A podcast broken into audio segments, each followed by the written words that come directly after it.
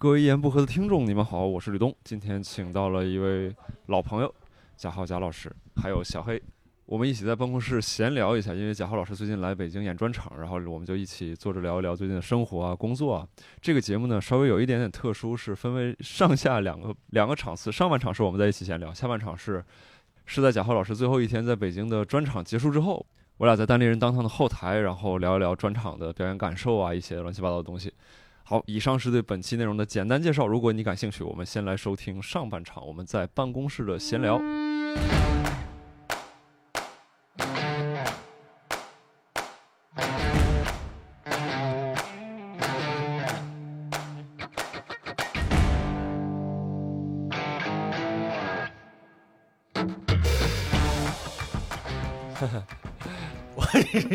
笑啥？我笑不是，就是我可能又到了一个我不是我感觉你有常常规性的，从我认识吕东这几年，他是阶段性的，跟跟我们创作一样。我感觉你是有自己的创作要求和创作焦虑，还是就是新鲜感的焦虑？我不知道啊，因为没有很详细的聊过，可能有，对吧可？能有。就你觉得当下的一些东西没有让你有兴奋感了，或者你觉得应该探索自己更多的啊新的边界，想尝试新的东西，所以 现状就会让你觉得没有那么在意。呃，就对，然后有兴奋有兴奋感的东西离我又很远啊，我觉得哦好的东西离我又很远，我就觉得嗯、为啥呢？我觉得现在可能以你，比方说能链接到的东西，或者说机会平台，肯定比以前多了。呃，对你可能往前走一步，别人也愿意，就是说一起玩啊，或者一起尝试啊你。刚才说完之后，我第一反应就是欲望长得比能力快。啊，那至少能往前走一步嘛，对吧？对我，我之前我去年吧，我记得我那时候跟朋友聊天总说，我说我我就是许愿，我说我希望能知道自己真正想要的东西是什么。啊，然后今年就是达成了这个愿望，有了成吨的欲望，有了特别多想要的你现在知道自己想要很多而东西特别想要，但是就是离得远。啊对。那小黑，你知道你今年想要什么？哦，我们现在还有另一位朋友啊，我们也没介绍，没事，我们的小黑哦，我也不介绍我可以稍稍微补介绍一下各位啊一言不合的听众。然后这个刚才是一直在说话是贾嗯浩，现在说话是我吕东，以及旁边一直没说话的一位美女小黑，我是小黑，小黑。对，小黑今年有什么觉得自己有什么欲望、愿望什么的吗？没有，我还是不知道想要啥。哎，我感觉大家咋？因为我也迷茫，我的迷茫阶段就是我现在在演专场，我演到一月份就巡演完了，我就不知道我应该干啥了。但我问身边的朋友，大部分的朋友，大家不太有那个规划，长远的、阶段性的都不知道你说。大家跟你一样都没有规划，我好多朋友就是迷茫型的，就不知道未来是一个什么样子，自己要去干啥。嗯，那那小黑，比方说今年过完了，你对明年有什么期许吗？没有，也没有。就我觉得没有，就也无所谓。反正我现在的生活我还觉得可以接受，嗯然后也挺好的，有时候也会很开心，也没有什么想要摆脱现状的欲望，所以嗯就觉得这样也挺好的。嗯，你呢？咱俩就就对我刚才就想说，咱俩是不同的没有规划。嗯你那个没有规划，比如说我一月份之后不知道在做什么事情，我说现在每天都有我要做的事儿，要学的东西，但我不知道这些东西什么时候能，比如像你说变成一个专场也好，或者变成一个外部结果。嗯、我现在跟个学徒似的，自己每天就哦，你在搭地基或者搭什么，但你不知道最后会它什么时候能有用，然后以及它能有多大用，跟我想象的会有多大区别。那有点像高中的时候，比方说你记单词，你今天背了五个单词，你不知道什么时候能但那个时候会有一个六月份高考啊，就我啊没有这个时间节点。明白，反而有人告诉你某个平台有个什么大项目，说吕东你最近学到这些东西，明年六月我们有个大型的综艺，你必须要担当一个职位，你可能会目标感更强。会有方向感更强一些，但如果那个六月份的事情结束了，你就会陷入一个非常的惆怅。对，或者说你准备到五月份，人家说，哎呀，不好意思，我这节目办了。我天，嗯，那不也挺多吗？挺嗯多吗？对对对对对，哎呀，最近我经常跟身边朋友聊，大家的那种焦虑感，或者要么就是像刚刚小黑那种很平淡的，他给你阐述出来，就是我觉得现在也还行，虽然我不知道我以后要干啥，好像没有没有解决的方案，当然也不一定非要解决它，对吧？哎嗯嗯，我有时候想不明白，为什么要想以后要干啥？就是现在干的和以后干的一定不一样吗？就我感觉要想以后去干嘛，就要考虑我现在就要不要继续干我现在做的事情。嗯，我明年你问我明年的目标，我可能明年工作上想把这件事情做好，然后想做一点新的事情。嗯但生活上其实我没有什么，我可能就是，呃，想让自己过得更舒服一点，可能就是这样了，没有什么对生活的要求。嗯，哎，你觉得你现在的生活状态或者说走向会让你觉得相对是比较舒服的吗？会是，我觉得是一年比一年好的，就是比如说我生活的环境，嗯就从简单的我从我的租房子的 状态来看，啊是肯定比过去几年都好的。嗯嗯，对，咱们北漂、沪漂或者一线城市漂的朋友，都是以租房，对越租越好，对，越租越好。哎呀，感知自己的变化。或者说就是我以前，比如说我花很多钱租房子，我会觉得自己不值、不嗯不配。现在我觉得我这我应得的，就是我心态可能也是有一点变化的。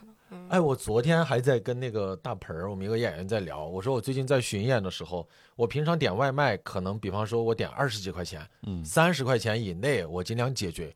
但我巡演的时候，我觉得天哪，我都这么累了，嗯我点个六十的，我怎么了？我觉得我值得这个六十的外卖。也没花多少，是不是？对呀、对呀、就那三十块钱是给我的情绪价值。嗯如果我觉得最后我还因为这要省这三十块钱，我会回想起来会很难受。有点委屈。对，就觉得你干啥呀？你都出来工作了。嗯，咋说？就是呃，努力好像是根植于我们的呃某种非常非常根深蒂固的意识。嗯然后那种就刚才说那种配得感也是，就是我我可能时刻会衡量这件事儿，但你又不知道衡量完之后，假设我就省了这三十块钱，为啥？为了什么东西？对呀、嗯，比如我哎谁要治病也好，或者说我将来要有什么一个什么多大的计划，结婚也好，也行，至少有这么一个明明确的东西摆在眼前，没有。但你又嗯又好像某种潜意识里边又觉得好像该省，嗯，自己就会难受。我现在已经没有那种省这三十块钱在北京买房的，没有没有这种打算了。嗯，哎，你俩会是那种节约的人吗？我节约，我我我我不节约，但我我本身就是我说的不节约，是指我没有刻意的去节省什么东西，嗯但我本身在物质消费上面的那个想法或者是就比较少，也比较明确。嗯，比如说我基本上买什么东西是基于需求，就是我真实的需求，哦而不是说谁也有了我也得有一个或者啥的。明白。啊你是属于那种逛商场去了就是找一件蓝色的衬衣，买了赶紧走那种。我甚至可能就是在这个店外面看，我大概扫一眼，我说有没有我自己，对，就是你你你去逛的时候，你大概扫一眼就知道有没有值得你试的衣服，就是不是说他设计的好不好看，而是适不适合你。哦，原来经常在那种店门口溜达的人是你，对吧？就是啊，对，就是我有时候就是会站在店门口扫一眼，然后他就他会店员会在那边说欢迎光临什么的，啊哎喜欢有喜欢的衣服进来试一下，然后我就点点头我就走了，因为他说的时候我基本上也就扫完了。啊，对，有值得试的我就进去了，没有值得试我就走了。我也干这个事情。我会在某一个其实我已经有点中意的店门口，我就会放慢脚步，我会瞄，嗯我会瞄一下它的配色呀或者什么呀，然后再判断一下这个店的整体的呃装潢啊或者这个品牌我买不买得起。嗯，有的我可能就直接不进了。因因为就是那些店，就是比如那些常规品牌，大家也总看到。对，还是知道。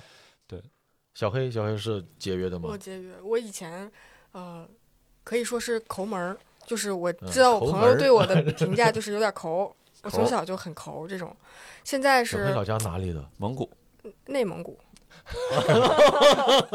我以为你刚刚抖了个梗啊。哎，不是不是，哎刚刚那个口音不是内蒙，就内蒙东部、东北部，对，哦就是是在东北地区，但是属于行政划分属于内蒙。明白明白。嗯，对，抠门儿。现在就是我觉得我不抠门儿了，但是还是比较节约的。比如说在日常生活里面，可能买个垃圾袋儿什么的，我可能会去挑一挑哪个更便宜，嗯，然后会就买哪个。啊，这个我会，这个我会，这个我现在反倒是开始比价了。哦，就我不是有盒马会员吗？他在那就是比如说周二或周三，看你自己嗯设置，你的会员日是八八折，嗯，然后我会比较它跟京东谁便宜啊，这俩都不便宜啊。啊？是吗？盒马首先在我心目中就是一个，比较中产了。对对对，相对有点儿小资的平台了。哦，上面的水果呀啥的其实不便宜，但它确实品质相对比较有保障一些。哦，对，你看你不经意间就暴露了这个我。们就拼多多上更便宜。对我们一般拼多多呀、抖音呐、什么看一看，什么天桥上面那些水果那，你买凡士林，比如说买那些就是身体乳啊，或者是嗯买那种洗手液呀，就滴露那种洗手液，嗯是不是价格全网差不多？哎，我们那姐妹教我都是在淘宝直播间拿小样啊，哦，是吗？？小黑，我不太知道。我我不知道，我淘宝我是在淘宝上买，就是反正会领券儿啊，各种对比啊，因为有的它好像旗舰店会比那些外面的非旗舰店更贵一点，嗯然后可能会找一些，但是实际上，嗯，到底我省了多少我也不知道。这这个我可能确实没省明白，就是、嗯，哎，精力付出了没省明白，但情绪价值给到自己了，对吧？觉得自己省了觉得自己省了。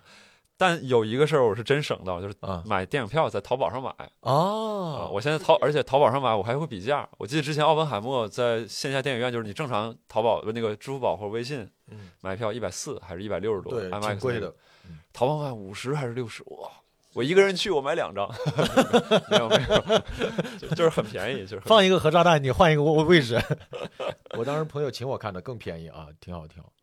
我刚刚想到的是，哎，我一下就忘了。我现在你你刚才问的这些问题，我其实有点好奇，嗯就是你是是你自己真诚好奇的，我好奇的，因为嗯肯定也代表着我最近生活的一些映射。就像我问你们抠不抠啦，节不节约，那你们对我的了解可能知道，我以前对自己是一个很节约的人。我在我的印象当中，你去上海之后就应该有钱了，我不知道为啥，我不知道为啥，我觉得对好多演员我都是这种印象，我就是他去上海了。他有钱了，你说的可能是周奇墨吧？周奇墨，周奇墨，就我想象的一系列都是，我不知道，就是这个当然很蠢，没有逻辑，对，但直觉就是这样。就这帮去上海的演员，就是因为去上海了，所以他有钱了。我我感觉这个逻辑的点，其中有一个可以助推东哥的，就是呃可能部分演员去了上海以后，他会更注重自己的生活品质对和穿搭。他传递出来的感觉，对，传递出来的感觉是嗯他挣钱了，其实他没有，他只是花在这个上面的时间和金钱多一些了。没有任何道理，没有经不起推敲，但就是会对产。小黑刚才笑是不是也会有这样的想法？会就会觉得你们房子都住得更好了，哦会觉得对，就好像去上海，上海会给你发一笔钱，发给你 一年二十万，这是一个上海政府的人才引进政策，对吧？对，莫名其妙会有这种想法。哦，哎，对，那当然钱不会凭空来嘛，他自己的分配可能变哎，化哎。我在想，我客观的分析这个事情啊，呃刚刚我说的那个点是一个方面，就那边的整体的风气可能会跟北京，我觉得稍微有点不一样。对然后还有一个点就是，以前在北京，大部分的咱就说身边朋友嘛，就这帮单口演员，几乎都是住胡同。嗯，胡同首先它的整体环境就会让人觉得比较更接地气一些。嗯但上海没有胡同，嗯，上海那些老弄堂都显得比较洋气。嗯对对，所以它问题可能就在这里。嗯，上海这个城市，我之前前一段时间去，反正就是完全一直在感受，就是它到底跟北京有什么区别。哎，我前段时间在上海才听到，原来东哥以前在上海没少待。啊，对啊，我在上海待九年，我大学加工作嘛。对呀、哦因为因为我前前段时间住广志家嘛，嗯我在上海现在我现在就漂泊的状态。啊，他以前应该跟你关系还挺好的，他跟啊我说。挺好的，挺好的。对我当时哇，我就感觉次元壁破了。我说我有你俩还挺好。因因为之前不是一八年五月份的时候，是单立人在上海办开放麦嘛，惊讶。然后我当时就兼职负责那个开放麦，嗯就广志总来这边。对，他还说什么办专场，东哥还叫他去当志愿者，就是刚好能够哦看场演出、摆凳子啊啥的。我说哦哟，这有点太神奇了，我完全没想到，啊，对，广志、航哥，然后江小黑，很早就认识，对，那个但但其实不止他们，然后嗯很多其他人，但是嗯可能未必现在活跃了。嗯嗯，明白。呃东哥一个多地留情的人啊，呃，对，好多地方都待过。对，我觉得上海那上海那个地方确实，你去了之后会，就是我我以前不太会感知环境对我的影响。嗯比如说我去上海上学，有家里亲戚问我啊，吃习不习惯，住习惯，我说这玩意儿有啥习不习惯嗯啊？是因为我我我完全是相对一个封闭的状态，我没有去感知那些东西。但现在稍微打开一些，再去到上海的时候就会有影响，就是你能感觉到，比如前段时间十一月份去上海参加朋友婚礼，嗯，十一月份还穿短袖呢，就今年的天气会相对更好一些。暖和一些。对，然后你坐在那种马路牙子喝酒，马路旁边的店面，然后那个店面是吹对着街道开的，嗯然后那个街道你感觉也不会特别脏，就是嗯有可能是因为电动车比较多也好，或者怎么样，然后嗯你就在那边吃饭，就是跟确实跟北京不一样。嗯，对，北京首先是不太具备，就是哪怕是合适的天气，也不太具备这样的场景。是嗯，现在好像就更少了，说你在哪个街边做个做个咖啡厅或者啥的，嗯，嗯。园区里边可能有啊。嗯，小黑对上海印象怎么样？哎，我有个很好奇的点，就是感觉你们单口演员去了上海之后，从外表上面会变洋气，就是自己会注重一些打扮。这个是，呃，你们要求自己，哎，我意识到这件事，我要我要变得融入这里，还是就是觉得自然而然的我我就想这么做？我刚刚想到的答案，第一，我感觉分人，也有人去了没啥太大变化的。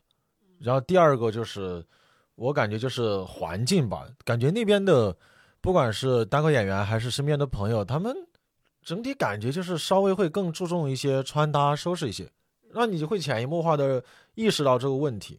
我印象很深刻，就有一次我几乎不去周末的夜店嘛，我就去过一次去那个酒吧喝酒，是当时广智、韦星辰还有格子他们叫我去，我就去那个巨鹿路那一带，就是最时尚的人群就在那。我当天穿了一个 T 恤，穿那个衬衣还行，就是很简单的穿搭，但是我下面穿了条短裤，上面有一个阿迪达斯的 logo，我一度就想把那个 logo 给抠掉，我就觉得哦，有太点掉价。我我不知道，就是我高中的时候，我恨不得把那个 logo 贴胸上，就是到处走。但为啥在那个街就大家太时尚了，就让你觉得很格格不入？我不知对道为，就受环境影响，我感觉稍微价值观会发生一些变化，就是它会潜移默化的影响你去判断什么东西重要，什么东西不重要，是你的行为就会进而调整。嗯就像刚才，我觉得就像刚才浩哥说的，吃个六十的盒饭怎么了？我嗯我吃我这时候再吃二十多饭盒饭就有点委屈。然后你在上海，你就看到其实身边人跟你条件或者各方面差不多，但人家嗯可能各方面都会注意。然后这个时候像像你刚才说的，我的裤子上有个不合时宜的 logo 也好，或者我自己今天人家穿的都特别好，我打扮的特别土，你就会有点儿委屈也好，哦或者是觉得还想到一个，就是正向激励、正向反馈吧。对，就你当你自己更注重收拾了，身边朋友对你的正向的反馈，包括我最近在专场巡演，我每场我会提前去请化妆老师帮我化个妆。你看吕东在那儿笑我，没有没有，我不是笑你，我不是笑你，那你笑谁呢？你笑外面电动车吗？我想到一些别的事儿，我笑自己的。你先讲，那你再补充。对，就是最开始是问了像小鹿啊，就因为小鹿他演专场，他是会比较注重自己的整体的造型啊、嗯仪容仪表什么的。我就觉得你专场是自己的一个作品，我真的就会去化个妆，然后我觉得那个费用我也承担得起，没有多贵。画完以后，你演的也开心，拍出来的照片也好看，也会有观众夸你好看，夸这个衣服好看的时候，我觉得它是一个良性的正向反馈。嗯，那我之后就觉得，哎，我花一个小时去化个妆是可以的。是对，甚至我最近在学学这个化妆，我觉得我是 OK 的，对我是正向的，嗯。嗯那就挺好的。你你说你刚刚笑，啊，我刚刚笑就是，比如有的时候我从北京到上海嘛，因为现在交通很发达，可能四五个小时就到了。嗯你尤其是早，你坐早上的车，你早上还有点困，有点懵。懵，中午的时候到到，比如到上海了，你这个已经完成了这个城市的切换，但你其实嗯你自己还没完全的嗯适应或者嗯反应过来。然后我就感觉就是那种蛮荒的那种北方人进入到了那种南方生活，我就啊想到那个叶问里边就是那个北东北的金山爪还是什么那三个啊高手，我要打叶师傅还是对，呃只要把你们最能打的找来，类似这种最能打的是？闯到了一个呃相对更文明的地方。嗯，对。哦，你要去上海问谁是最能穿搭的？我笑自己就有点像那种感觉。嗯，对，然后包括有时候从长春回到北京也是同样的。哦，我觉得是不同的城市的更换。对我当年有一次，当时我还在北京的时候，有一次去上海参加一个比赛还是一个演出，我联系了当地的一个朋友，他就比较时尚的，他过来接我。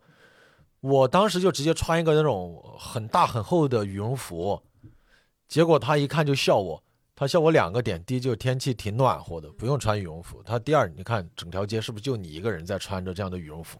嗯哎呦，我一看，确实大家就就像东哥说的一样，短袖的，什么那种简单的叠穿穿搭的，就我一个人裹一个那种又白，我当时自己还觉得有点好看的羽绒服，结果被他笑了半天。嗯，嗯，对，但我觉得我们小黑还是很注重的。呃，我我的我的点是，就是日常里面你会注重自己的穿搭或者妆容，这会这会对你造成困扰吗？就是我来说啊，我觉得我应该要注重一点，但是我太懒了，我太累了，我就嗯是不想花心思在这上面，这这个会消耗我的精力。哦，嗯，所以几可能比如说之前去上海出差，我也不会太注重穿嗯什么、或者要不要化化妆之类的，嗯就感觉这事儿好累。嗯，就你在做这个事情是开心的、享受的，还是觉得我就是得这样？我感觉大部分时候我是以自己开心为准吧。现在，像昨天有观众问我说，他去看我录那个播客，他说浩哥，你今天会化妆吗？我播客耶，我化啥妆？而且，对吧？我又觉得我挺累的，我没有必要。我觉得还是更多依自己吧，但可能专场，我把它目前当做一个工作流程，可能就还好。嗯嗯，我是开心的，就是我如果稍微比如说注意一下今天穿什么或者啥，因为我开始注意到就是人的局限性，就我自己的局限性。以前我会忽视这些东西，我觉得嗯哎都不重要。你要真就比如说像我爸，我嗯我脑子里边会有一个声音，它其实跟我爸非常像。嗯你就可以理解为像现在现在现在 Chat GPT 不是总有人说就是录入了很多人录入了一个人很多的文章和资料，啊，这个你就可以模拟这个人的说话方式，然后嗯去进行一问答嘛。我脑子里边可能就有这种预制的一个我爸的这个、嗯 我也是 Chat GPT，他就会说你整那玩意儿有啥用？你要人行，你上哪儿都行；你嗯人形，你穿穿啥都行。嗯呃，但现在就是我慢慢的开始能意识到自己的局限性，然后以及就是你你有的时候你的那些面，你可能需要通过服装或者通过外表的变化来去激发它，或者让它强化。嗯通过这种方式认知来认识自己啊，看原来我还有这样一面，原来我还有这样一面，嗯类似这些。嗯对，所以说可能做那些穿搭的时候也会觉得有意思，然后可能比如说剪头发啊，或者是怎么样，然后包括就是我自己会想啊，过段时间可能学完学完音乐制作，然后我就啊，带就我不一定学什么？现在在学音乐制作啊，。对，哎呦做呦，歌呢，哎，哎呦，难怪，哎呦，哎，你俩都不知道，不知道呀。哎，不知道，你也没对外说呀。哦，没没对对对，没没有呃，就是聊到的时候会说，没有宣布，呃，没啥。，对，现在我们这期标题就是吕东官宣，接下来有个大动作啊！一月份给你们来一首 low-fi hiphop，做一首成熟的工业级别的歌曲，哎，我没有那么懂音乐，但我想问一下，你是自己做音乐跟一个课程去学。哦呃，梁欢，哦梁欢秀，你俩呃，你俩应该都知道。嗯。我我最近因为对话的不同人群太多，就是嗯。有很多人是非常不了解咱们认为理所应当知道的嗯。明白。那些对对。然后就跟他学，跟他学，然后他他会有课程。然后他其实那个课已经上完了，我的同届的，嗯。我管我开玩笑，就是同届的学长学姐们，就是同届的朋友们已经上完了。然后嗯。我是因为前段时间就是工作，他他是从三月份一直上到十一月份，嗯。我很多作业没做，但那个做那个东西你自己不做，其实嗯。光听几乎是没有用。哇，好棒啊！对，然后就在这儿学。对，比如说像像我自己想象，我说我学完音乐制作，然后你其实再转到 DJ 就相对会容易很多，嗯你只要大概几个小时去了解他的工作流程或者是怎么样，然后你再再去准备就 OK 了。那可能我就去当，我就去嗯当一段时间 DJ，、或者试试看有没有这样的机会去当 DJ。那那个时候可能我就会自己戴个耳钉，对，但不一定我戴个耳钉。对我我我指的是就是我不一定会去打耳洞，但不是有那种夹的那个我最近也想戴，因为我最近想戴，对我我刚才说这个故事的，就是绕这么多，我只是想说就是可能想戴耳钉。在不 在不同的场景下，你会想要有自己的不同的装饰，嗯然后很，但是那些时候可能那一刻的你也都是你啊，就是认识自己啊。我特别理解嗯。你看，我戴的有戒指，啊对，我刚才看到了，嗯对裤子上也因为因为。没有，因为我想脱敏，我以前不戴，这是前天才到的。哦听众看不到我戴了两个戒指，因为我专场有套蓝色的西服，我就觉得跟这两个戒指可能还有点搭，我想搭一下，但又不想太喧宾夺主。前天到的时候，我戴上去，整个人就特别的膈应，嗯我就觉得看着不顺眼。嗯，不习惯，对我觉得不应该是我的造型，但我嗯戴了两天了，我就慢慢会适应一点了。对，嗯尝试一下吧。嗯对，耳钉我也想戴，但我可能打耳洞我接受不了，我可以耳夹加一个。对嗯对对对，小黑有啥建议吗？我俩这个造型，我没有建议，我觉得我在这个 时尚方面没有什么发言权，我不太会。你为啥没有发言权呢？小黑只能判断结果，就你穿好了过来给他看。嗯，我记得以前我在北京，咱有时候不也穿着衣服会过来问你，觉得哎呀这个怎么样？我是非常相信对你身边的穿完之后，你给我看，我觉得我的第一感受是什么样，但我给不出来你的，给不出来建议。但让你带我选，你是很难的选的话，如果有东西在我面前，也许能选出来。哦。但你现在让我凭空说你适合一个什么东西，我给不了。哦，你看，这其实就是像咱俩刚才没录音的时候，我跟你说，我最近嗯稍微没有表达，就是也不叫没有表达欲，甚至可能嗯某种角度说应该是更有表达欲，就是我压抑自己说的话也好，或者是怎么样，想用音乐表达出来，现在哎，倒不是，倒不是用音乐表达，就是我就是我经常就会生气嘛。我就是刚才说，啊我最近生气的频次，然后以及强度可能比之前都会多一些。嗯这就是我就觉得，呃，当然咱们东方有那种含蓄，或者说有那种婉约的那种美，嗯但但我看到有很多青年人或者我身边年纪相仿的朋友太过收敛了。哦，就是太过收敛，没脾气。你说年轻人又不狂，又啊没脾气，啊然后又特聪明啊啊，跟你唠嗑加特别多前缀，啊，特别知道什么东西是安全特，别圆滑，呃，对，特别圆滑，然后做什么事儿怎么样，就是不会去突破呀，不会去彰显呀。张扬这个词好像，或者是有这样特质的人，你现在身边好像很少见了。嗯，对，就那个时候，我其实去上海参加婚礼朋友婚礼的，但那个有点过了，就是嗯有点超出我自己经济。我就是我当时试了一套一万多的西服，我没有买嗯啊、但当时就是我我自己会想要去买的一个原因是，我觉得好，好像我穿上这个衣服之后有点是嘚瑟，还可以啊，有点不是不是是还可以啊，对，当然好看，那个衣服是好看的肯，定啊，对，就是，但是我我看到自己穿上这个衣服之后，我感觉我自己嘚瑟的那个性格稍微被更显露了一些，因为本身它是一个墨绿色，稍微有点亮的衣服那服。挺好的呀，对，然后对对太贵了嘛，我就觉得没哦有必要那么上头这件事要儿。两千块钱就买了。呃，两千块钱肯定就两千块钱，我就我就买十套，但也没必要。就是说到穿搭这件事，说我为什么可能说稍微现在想注意一些穿搭，就是我就觉得嗯你自己压抑的那个部分，如果你自己我自己没有力量，嗯靠自己把它去解开的话，那可能通过服装来帮助我一下，或者通过外在那些东西来帮助我一下。我感觉东哥有一段时间是突然开始自己开始收拾自己了。我不知道那段时间是不是刚刚开始在小红书发听劝，还是没有发那个，但我明显感觉有段时间他在换自己的穿衣的风格了。你有印象吗？在北京的时候，在北京的时候，应该就我感觉我身边的朋友好几个人都是有明显的，给我的感觉是有节点的。哦他是通过某一个节点，他换了自己的穿衣风格，或者说那段时间他甚至性格可能都变了。对有可能，有可能，我我没有印象，有可能。但是身边朋友会更关注一些，你自己可能没有太觉得，因为也会有人跟我说类似的，我自己想不起来。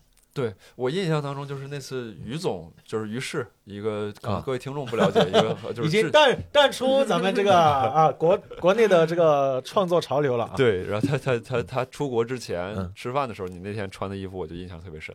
我也忘了我穿啥。就具体穿啥，我其实也记不住嗯具体是哪套了。我嗯记得你当时有有过两套衣服印象给我，一有一套是黑色的嗯皮质的夹克，啊然后有一套可能是红红白色的那个毛衣。我啊我忘记是同一天穿的内外，还是说不同天穿的了。嗯但就是从那一刻也是像你说的，有一个节点，我说哎，浩哥今天穿的挺好看，嗯挺花哨。这个花哨是中性的，就是是褒义的那种花对哨。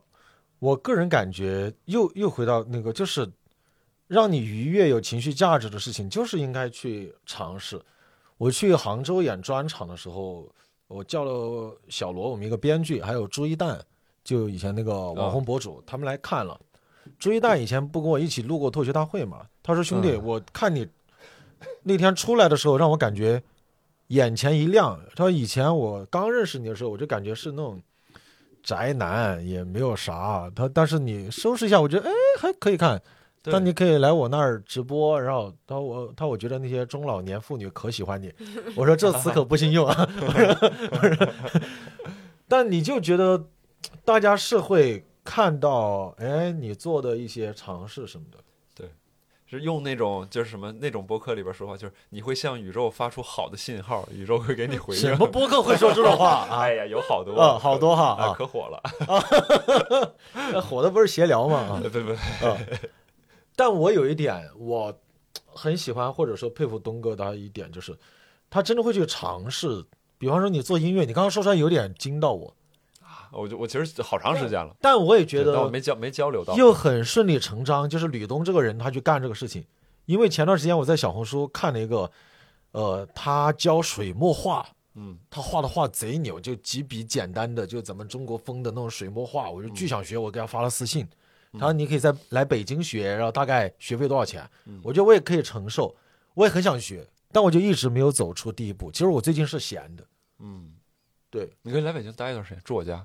嗨，这人有点假了啊！前段时间问可不可以住他家，跟我说哥是这样的，是 我我得跟你说，我这个人啊，不能够嗯接受跟同性住超过两天，就是就很明显，就是你最多住一天就可以了。然后住第二天我就会莫名的焦躁，你不怪你，不怪你，不是你的问题，谁都是这样。你也刚刚又说，哎，来住我家，哎呦，我刚才不要剪啊，不要剪啊，这个我刚才就少说慢了，我说可以来我这住两天，我这个还是很始始终如一的。在你复述之前，我心里就想说，就是两天可以。我 我现在记这些事情啊，记得可清楚了啊！我有个小小小小笔记本啊，记得记得就是咱们的关系好到能住两天，你得这么理解这件事。啊哦，其他人还住不了对吧？啊，其他人完全不欢迎。哎呀天哪！这是我最大的尽了最大的努力了。但前段时间确实有朋友问我，他说他之前在北京住的房子空出来了，问我要不要租下来。他说因为也不贵，他说你最近也没有固定的地方，你其实有一个相对合适的地方。嗯我是觉得，我认真回答这个问题啊。首先，我不知道我以后在哪儿常待。嗯最近经常来北京，可能就是北京有开放麦，我可以练段子，嗯然后北京朋友也多，我觉得我是熟悉的。但你要说让我直接租一个房子，我又觉得我不希望，哎，我好像又在这里要长租了或者什么什么的。嗯我算下来，我一个月可能也就在北京待个七八天，十天顶天了。嗯。那我就觉得我租好像也其实也没有那么划算。那你刚才说到，就比如说像像咱俩说说着玩儿，说这个来我这儿住，然后我说但是只能住两天，类似这种。我就不来住了，我就有点麻烦，除非我刚好待两天。我我刚才是想，我想说另外一个话题，就是我我是最近尤其有一个感觉，就是比如随着咱们其实认识的时间嗯变长了，你可能从第一次见面到现在都能有四五年了，类似于这样的一个时间跨度。对，呃，这个中间就可能你的关系会发生很多变化，就是你的关系会变丰富。就有些情况，可能我我就可以相对来讲更直接的跟你说，包括咱俩可能刚才在录播课之前，我说我今天对。我最近一段时间可能都没有啥表达欲，嗯。然后你就说你没有表达欲，咱们就不录。嗯，我不会把这个话理解为他我生气了生气了，嗯。或者是不是有敌意，或者哎完了以后浩哥会不会不理我呀，或者啥的。嗯我觉得这个还挺有意思。我在你身上也能看到这种变化，就是好像你也擅长去说自己，擅长于拒绝也好，或者是表明自己的立场和想法。彼此的第一，我感觉彼此的安全感给的更多一些了，所以你觉得拒绝他也没有关系。嗯那第二个，对我来说，我不知道你，就是我个人可能比以前更自洽了，更自信一点了。就是我觉得拒绝也没有啥。对我以前老怕得罪人，就是别人找你弄个什么东西，本来他那个要求已经有点越界了，但我还想着说，哎呀，朋友嘛，帮个忙嘛，不要那么计较嘛。我哪怕拒绝，我就还是非常客气呀、甚至自己还有点不好意思。对我觉得自己辜负了别人。当然，我也理解，比方说，我最近前段时间我专场巡演，我可能会拜托别人一些事情，但是我可能问完，我也会比较说，如果不方便也没有关系。嗯我希望让别人知道，就是你拒绝我也没有啥，我能够理解的。对对我觉得挺好。你说到这儿，其实刚才我有一个问题是我昨天晚上收到的，我特别想问问小黑老师，嗯他给我的问题大概是说，就是，呃，你进入到这个喜剧领域或者说这个行业，呃，咱们可能也都回答一下，三个啊，嗯，对这段时光也好，或者怎么样，带给你怎样的变化，对你产生了什么样的影响？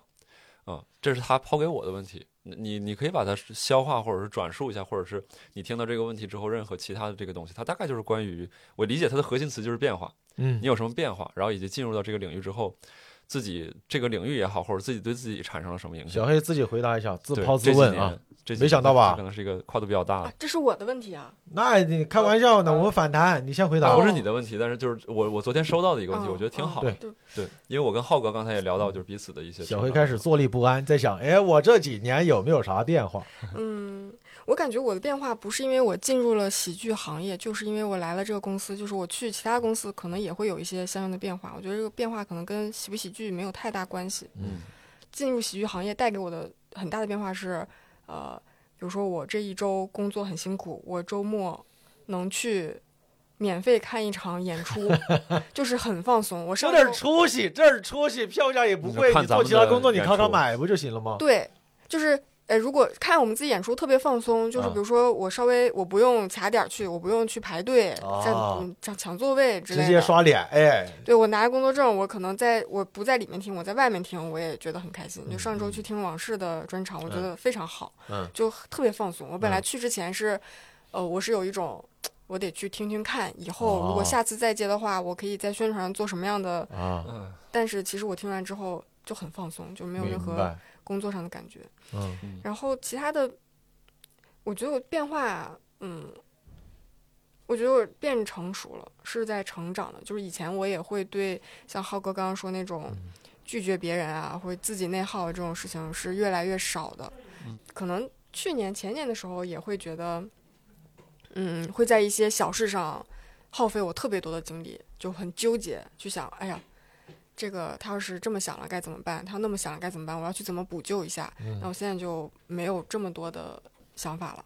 嗯嗯，哎，我先补一个小黑刚刚那个呀，我最近也是非常深刻或者是直接的发现，就是我去看喜剧演出可太让我开心了。嗯哪怕我甚至看到过一两场，可能在上海或者在其他地方嗯看到过一两场质量不怎么高的演出，但是我最后吐槽或者说我干啥，我觉得让我很放松，让我很嗯放松。更不要说你看那场本身就让你很快乐的演出。我上一次来北京，我去看了场《猜定离嘴》，哦嗯。我就觉得挺开心的。啊。我觉得首先第一个是演出本身很好笑，我开心；第二是我不用演，嗯，当观众我就当观众，哎呦，我也太开心了，我就太开心了。我觉得大家有空真的 多看看看看喜剧，会让我觉得嗯很放松。嗯，那个人层面还有什么其他的变化吗？想到的？工作以外，我个人没什么太大变化。嗯，嗯小黑给我感觉一直都是比较那种稳重的性格，是吗？还是我们就是我觉得我是就是我很小心翼翼，很少言寡语。对想，但是想的其实心思挺重的。我我是这样觉得，就是我我感觉你现在。心思好像没有之前那么重了。对，就是有时候就是想啊就这样嘛，就是嗯发微博频次变少了，emo 时刻变少了。啊啊嗯，对，挺好，挺好，是吧？挺好。是挺好，是挺好。我感觉每个人随着年龄，他可能走两个极端，也不叫极端，就是两个方向的变化。有的人是越来越少言寡语了，有的人年纪越大，他表达欲越多，他越嗯想说点啥，表达一些啥。嗯，我我现在有的时候，比如说刚才抛出这个问题的时候也好，就是呃，等会儿可能浩哥可以继续回答这个问题啊。就是我自己会有一种矛盾的感觉，见到你们也好，或者见到其他老朋友也好，尤其是认识时间相对比较长，就是嗯几年、五年甚至十年这种，有的时候会有一种熟悉的陌生感。这个熟悉的陌生感还不能发生在老家的朋友身上，比如说我老家朋友，我从高中开始到现在可能认识十几年了，嗯每年回去都聚会啊，但是他们可能变化相对较少一些。嗯，我回去的时候哦单纯是熟悉的感觉。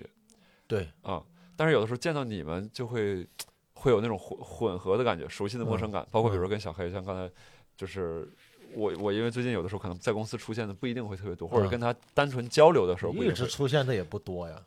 就是单独交流的不会嗯特别多，等等这些，就是可能刚才他聊起这个问题的时候嗯。就会有这个感觉，然后包括有的时候可能咱俩见面吃饭嗯。啊，或者是聊天也会有这个感觉。我感觉我们跟老家的朋友那个不一样的点在于，首先我们可能见面的频次比跟老家的朋友要多一些。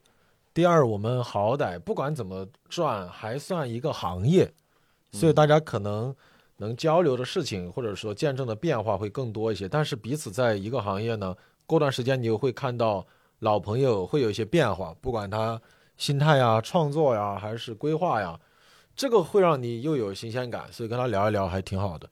对，对，因为我我回老家跟老家的很好的朋友聊天儿，确实可能他从事的行业我也没有那么了解，是然后我们这个行业他也没有那么了解，所以其实我们的交集相对是少的，可能大家只有往回忆的那个方向去聊，其他的就最多关心一下现状吧，但也就很少说聊得出更多的火花什么的。嗯嗯，你呢？你这你这几年你感觉在你自己身上？感觉从好的方面来讲，就是我没有像以前那么所有的事情都闷着了，我会敢说出来了，或者敢表达出来了。不管是承认自己的某些方面的不足，我就大大方方去承认；然后我要拒绝一些什么事情，我也大大方方的去拒绝。我觉得这是做喜剧这几年带给我的进步吧。对你以前会给我那种好大哥的感觉，就是你会照顾别人我现在也照顾，啊，是是是是，嗯有一次很好笑，就是在上海演出的时候，制作人是一个女孩子，给我评价说，浩哥给我感觉就是看到他就特别的踏实。我说这感觉也不像一个很好的异性的评价，就是就是踏实啊，就是很熟的朋友，就是会有类似的评价。嗯但不好的点，当然我也不知道是不是不好啊，就是我在面对陌生朋友或者说演出以外的时候，越来越不喜欢讲话了。嗯，嗯我现在也有这个感觉，就是可以交流问题，嗯嗯，比如你是另外一个领域的，咱俩最近刚好关注有个问题有交集，嗯哎，我其实可能还愿意跟你聊聊，嗯但是如果闲扯，哎，这个这个啊，你是哪个行业的啊？您最近忙什么呢？啊哎呦，你行业最近怎么样？哦，你不挺会的吗？你这 就是这种，我当然是就是可以这么聊，但是这么呃聊对我不想就是对，而且也也消耗。是嗯，哎呦，今天都不好啥，嗯，沉默一会儿，来继续继续聊点啥，嗯，就对那种挺难受我越来越不喜欢啊。您家乡是哪儿的？哎呦，那个地方有，哎呦，那地方吃不错，嗯，嗯，对，不不行，确实不行。对你这，你看你这几个问题就是非常的精准。对，包括哎有孩子了吗？孩子上哎现在上学是那啥，嗯是上学还学习不好的都都学习不好，嗯操，就是 就就是嗯这也是我愤怒的一部分，就是咱啊，干嘛呢？就是咱俩咱俩，我我特别希望能有个人跟我说说，咱俩也不熟，嗯咱俩不聊那些行不行？我在这儿看会儿书行不行？嗯，我会特别喜欢他，嗯，我不会觉得一点忙，我说 OK，完全没有问题，哎你，忙你的，我现在觉得这是我最近半年的一个小的体会，承受彼此的尴尬，哦不，它不叫尴尬，沉默。沉默，就两个人沉默一起坐着不说话，也不会觉得尴尬。我觉得这是两个人关系之间的进步。嗯，就你不用猜测对方在沉默状态下的意图，对你不用非要去找一个什么话来那个。嗯，你们会不会反感那种就是人，他要跟你闲聊，或者说跟你聊个啥，但其实关系没有那么好，但是他动不动就是四五条那种长语音就过来了。我还真没有这样，哦，身边没有对吧？可 让我给隔隔离了。小黑有吗？我没有，我像东哥刚刚说那个那种场景，我也从来没有。我我也感我感觉我从来不社交，就是哦有那种上周还有个朋友，就我以前的同事关系还比较好，叫我去参加一个，他说是社交局，然后我就问了一下，这个局哦里面、除了他，其他人我全都不认识，然后我就他邀请了我好多次，我就一直在拒绝，就这种局哦我别人是不是想给你介绍一些新的朋友认识？可能是他就本来就是很喜欢社交干啥？这样的，就是我害怕，我就怕我去了会很局促，嗯嗯，然后微信上我也不不怎么闲聊天，都是聊有事情询问会聊一聊，嗯对。比如说之前可能前两年，可能比如我遇到一些什么情绪的时候，可能我会跟小黑老师聊聊，或者跟哪个同事聊一聊。嗯那现在情绪我也没法聊了，就比如说我今天嗯莫名其妙觉得失落、沮嗯丧、嗯孤独等等吧，我我没有啥可跟别人聊的嗯，啊。你是没有啥？你是觉得是没有遇到那个非常想聊的人，还是说你就选择就不聊了？嗯，就是就是不聊了，嗯，跟为啥没关系。自己自我消化？呃，自我消化，或者你找点事儿干，听听音乐，或者是自己看看书或者啥的。哦，我之前更像东哥这种处理方式，就是我要很多心里的事情，我可能就跑步、运动、看嗯老电影，或者我自己待着，我靠自己去消化。但我最近可能会有那么一两个朋友，我遇到某些事情的时候，我是想给他说的，因为我知道这哥们儿也巨能够嗯理解我、懂我，然后我告诉他也很安全啊。嗯，就是我说出去可能会让我心里会好一点。对，不同的处理方式吧。有事儿的时候其实还可以，嗯，嗯，就就是有那种莫名情绪的时候，可能就我就不交流了。前几天我来北京看那个猜定离嘴，然后那天下午我不太方便说具体什么事情啊，然后我经历了一个很不好的事情，刚好在下午发生的，我其实那个时候巨难受，然后呢，我很想找人就聊会儿天，嗯喝会儿酒。那天猜地离嘴有老何和梦涵，一个是我嗯们导演，一个是我关系很好的演员。我很想拉着他们喝个酒，然后聊的，但我第二天要去南京演专场。哎呦，我当时，你知道那种就是憋得特别难受拧巴。啊。我知道我今晚不能喝酒，因为喝酒的话，我明天一早就要去南京，我觉得会影响第二天的行程。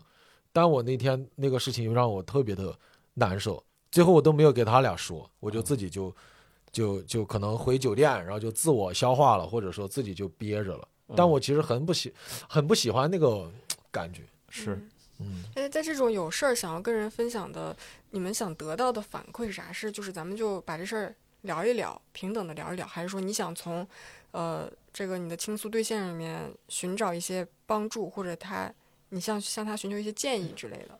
我第一反应听到你这个问题，我第一反应就是就是单纯第一个诉求是倾诉，至于倾诉之后是得到什么回应，我还暂时没有去预设。嗯嗯对，倾诉出去就会让我，我感觉会让我的情绪舒缓很多。嗯，你不一定要给我个啥，有个人听着，有一个是让我觉得我很放心他，且他能够理解我，我也觉得关系到位了，可以把这个话说出来的。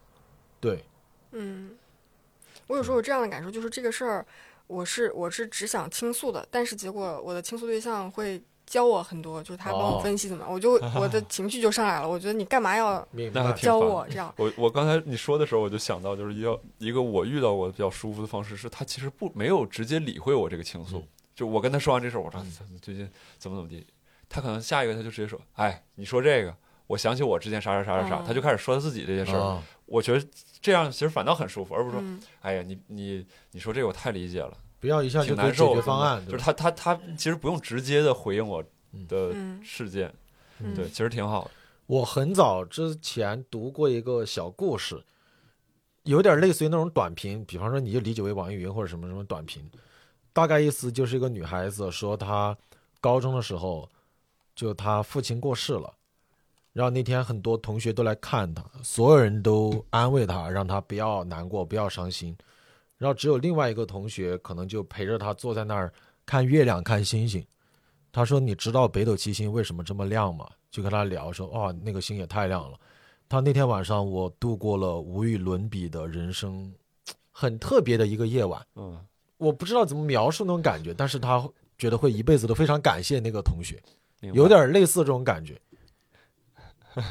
你笑的点啥？你说 我就笑就是照照搬照抄，我就笑就是这种啊应对方式，我照搬照抄别人身上会很傻。哦啊，你不要照搬嘛。谁跟我聊他妈妈怎么地？我说哎，你知道没有？其实哎，咱们听众朋友好不好？就是我们只是分享，我们没有教学，我们不是是是是，我自己在我在傻屌嘛，我这个没有人会照搬照抄嘛。有有，我身边也有朋友，就是啊，或者以前有观众表达说：“浩哥，你说这个办法也不行啊，我就想这个不能这样啊，不能这样。”还有以前更可爱，有观众说：“你那段子我去给我女朋友讲了，她也不笑啊！” 我天哪，有不要条件的不要这个样。子。对，我最近有一个朋友，关系很好的女生朋友，她就刚分手，然后她就跟我聊一些，就老问我说：“讲啊，为什么人要谈恋爱呀？什么是真的谈恋爱呀？为什么我男朋友不喜欢我？”我就我就一顿骂，我就一顿骂，然后当然骂骂了，我可能也抖个梗啊，可能也哄哄他开心，但我就只字，我几乎不想跟他分析他那些问题。嗯。因为他已经跟太多人说了那些问题了，他可能跟七八个朋友都说了，嗯。你帮我分析一下，他这句话是不是代表他还真的喜欢我？嗯，我觉得他已经陷得太深了，他不需要人再帮他分析了。我很能理解，我觉得他有有时候我也会有这种情况，就是同一件事情跟很多人说去，呃，寻找一些所谓的答答案案，但其实就是我每问一个人，我就是在坚定，我其实已经知道答案了，我就是想让别人再告诉我一遍这个事情就是我想的这样。嗯，嗯，你听到跟你相似的观点会坚定你，你听到跟你相左的观点也会坚定你。，对，嗯，嗯 而且你刚才说，就是你刚才你说你给他一顿骂，我相我相信那个朋友他他的自己的感受可能反倒是好的，就是我我听完这个东西的时候，我突然感觉到，就是这种回应，其实可能你让你只要让对方感受到你真的是关注对方的人本身，对，而不是那个问题。有的时候，比如说像我爸跟我妈，有时候他俩吵架我也补一，句啊，我骂完是出了梗的啊，没有没有没有，就是可能不出骂。可能不出梗，也许也啊没关系，啊对，因为那个善意或者是关切，他能感受到。嗯对，就是有时候像我爸跟我妈，他俩有时候吵架，我感觉就是我妈感受到的是，我爸只是想帮他解决那个问题，哦，我想帮你从异常状态下摆脱出来，但是至于你自己是怎么样的，明白可能，没有在最重要的那个事业当中，或者我爸没表述出来嗯，啊、所以说我妈反倒会听完之后越来越听越堵啊两个人越越说越急。前前几天看一个漫画，说那个说孙悟空是一个很好的呃朋友，你看了吗？就是说好像类似一个什么女施主还是一个什么，他遇到一个男士还是干啥了？孙悟空嗯第一句话是：“你这些年应该受了很多委屈吧，对吧？”嗯大概大概是这样的，啊，就他不像可能其他的，我假设啊，我不知道有没有真说过，比方说唐僧可能就想着说，呃，嗯徒弟们帮他把这个事情给摆嗯平了、或者干啥的。嗯但可能你关注这个人本身，可能会更让他觉得，哎，对。孙悟空，孙悟空 还干这种事情呢？就是那个给孙，我学好好笑之前帖子说孙悟空是外号大师，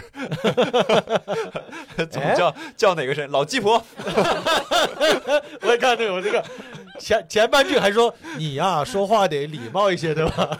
你得叫别人就是什么的。对对对，对，我觉得这种经典的影视作品最近都不用二创，他就直接把他那个挺好。截图再过来就可以。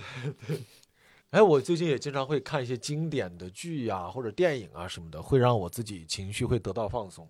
嗯，我比较难说开启一个新的呃电影，我要去看一个新的，我我比比 我前段时间跟梦涵，我俩在那儿看，他说他先说他看一九八八，啊，我又开始啊看了一九八八，但我看一集，就是那啊个太长了，我看最后一集。也不割裂，他就看哪啊，一集，对对对对对，我觉得都反正也都看过，我可能看过两三遍，我看的没有那么多。那最近他俩又分手了，所以可能看的人又啊多或者什么的。嗯是不是看剧掉热度了？开始啊，没事没事没事，我扯淡。你最近会做什么，或者你想起来会让你觉得快乐一些的事？就这事儿，我现在想起来挺快乐。这事儿我当时做的时候挺快乐，就或者这段时刻吧，我比较自由，比较惬意，也可以。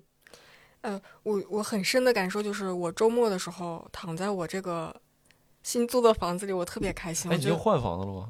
还是就是胡同里边那个？还是胡同里，但是就换了一个越换越大的啊，就换了一个嗯环境越来越好，甚至有独立卫生间。有，你看看，哎呦，把我们小还有衣。柜呢。哎呦，还有衣柜呢。之前不就有吗？之前有独立卫生间，之前没有衣柜，就是这个哦整体是比之前条件更好了一些，嗯然后阳光特别好，还有沙发，哎呀呀呀！我还自己买了个电视，就感觉每天特别惬意，尤其是就是有阳光洒进来，然后我躺在沙发上看电视，我觉得哎呀，我怎么住的这么好呀，哎 特别开，心。听得我都想去小黑家耗会儿这了。个我真觉得 可以，我我本来想问你要是没有合适人选，你可以来，啊天哪！特别舒服，特别惬意，这个事儿是特别开心的。嗯然后就是最近想想带我妈出去玩一趟，这个事情就是一想起来让我觉得会有点兴奋，但是也会有很多压力对对对对，去嗯哪里玩儿？可能去大理之类这种哦我也想去的地方。嗯，嗯，嗯我前段时间我爸妈、我干爸干妈他们来上海玩了，嗯，我带他们玩了一个礼拜吧，算全天候陪同，中间是有那个争执的。嗯对我分享的点就是，我觉得子女也不用太拿自己的那个要求或者说期待去渴望得到同样热烈的回应。嗯我当时安排的都是我平常不咋舍得，或者说我觉得挺那个啥的一些景点，但在我爸妈看来，他们就觉得这有啥人浪费钱干不懂。我比方说，我花钱哦，请他们看《惊梦 》嗯陈佩斯那个嗯啊，在上海演的吗？演了，当时刚好演了。六百八一张票，我买了四张票，请他们去看。我平常绝对舍不得的。嗯看完，我很热烈的期待他们的评价。我爸的评价就是说，嗯，觉得 一般，哎呦，给我气的。我干爸说什么，啊陈佩斯没有以前好笑了。我 他们的期待就是觉得陈佩斯还应该像那个，陈佩斯以前的小品好笑了，对这个 哎呀，一路回去，我其实心里可难受了。我就，我觉得我我你刚才说的这个，我就是扯到一个题外话，嗯，就是我很怕被别人观察到停留在原地，哪啊，怕他他的观察是不对的，嗯，让他给你来这么一个评价，哇，你这一一记重拳。戳到你对吧？对，比如说像就比如我哎，我是浩哥两年的老观众，我虽然这嗯期间没有太怎么看浩哥，嗯但我感觉浩哥这个专场没有两年前的专场好笑了。嗯，不准确没有问题，他可能从业务上各种方面，你就说他懂个屁或者啥，就是，但 这你我完那个全理解。啊，就是 完全理解，因为因为我觉得这帮做单口的演员，甚至包括咱们身边，就像东哥他不讲，但是他在创作，我能够理解大家那个心思是非常细腻敏感的，因为这是你赖以生存的呃素材的探索器，你得敏感。但确实，如果收到一些类似的评价的话，真的心里还是会在意的，哪怕你好评，比方说我现在最在最近在演的那个专场，说实在的，好评已经很多了。嗯你看到还是会开心，觉得哇，观众说出了一些你想表达的话。嗯但你看到有那么哪怕就一两条、两三条差评的时候，你会觉得，你心里第一反应是，我想给你解释一下，或者说我们 要很想聊个究竟，但你马上告诉自己，其实对没有必要，没有必要。对对对对对，你说解释这个我特别能理解，今天我看到黑灯，我们一个演员，他发了一个朋友圈，他也是很刚的那种人。嗯、前段时间不是有一个豆瓣的博主把最近的很多专场都词条开了嘛？嗯。然后他就昨天看到一个人，也不知道他看没看，他连着给十个专场全打了一星。但那十个专场应该是市面上大家都觉得比较好的，很好的专场，嗯。他就挨着一星打下来，嗯，然后黑灯就截图截下来，然后这种行为就倒是那啥，就是比如说有人给我就是以假设他给十个专场打一星，其中有个专场是我的啊，我可能倒没啥感觉啊。呃因为就是他他在犯神经病嘛啊。啊。那比如有个老朋友，嗯有有个观众，你真的两三年的老朋友，你也知道他自己之前可能一直时不时的，比如在北京，他可能经常来看你演出，嗯然后这几年可能没看，又看你专场，嗯然后留了个言，对说 这个怎么还是那个对吧？就是我我还是很喜欢贾浩，但嗯好像段子没有以前好笑了，啊，对这个这很 这个会很这可比一很星让人劲儿大多了。很让人难受。嗯，但我还是喜欢他，希望他以后越来越好。对，对，对。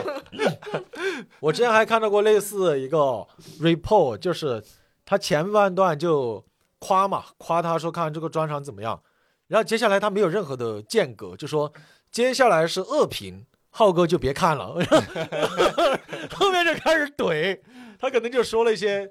我觉得别人是很中肯的在说一个话的，嗯，但你肯定作为创作者本身，你看到之后心里还是会觉得，我的天，你在各位观众朋友，如果有哪个演员你实在是想骂他，但是你不知道怎么骂，你可以花钱 我帮你写。我我现在太知道怎么能。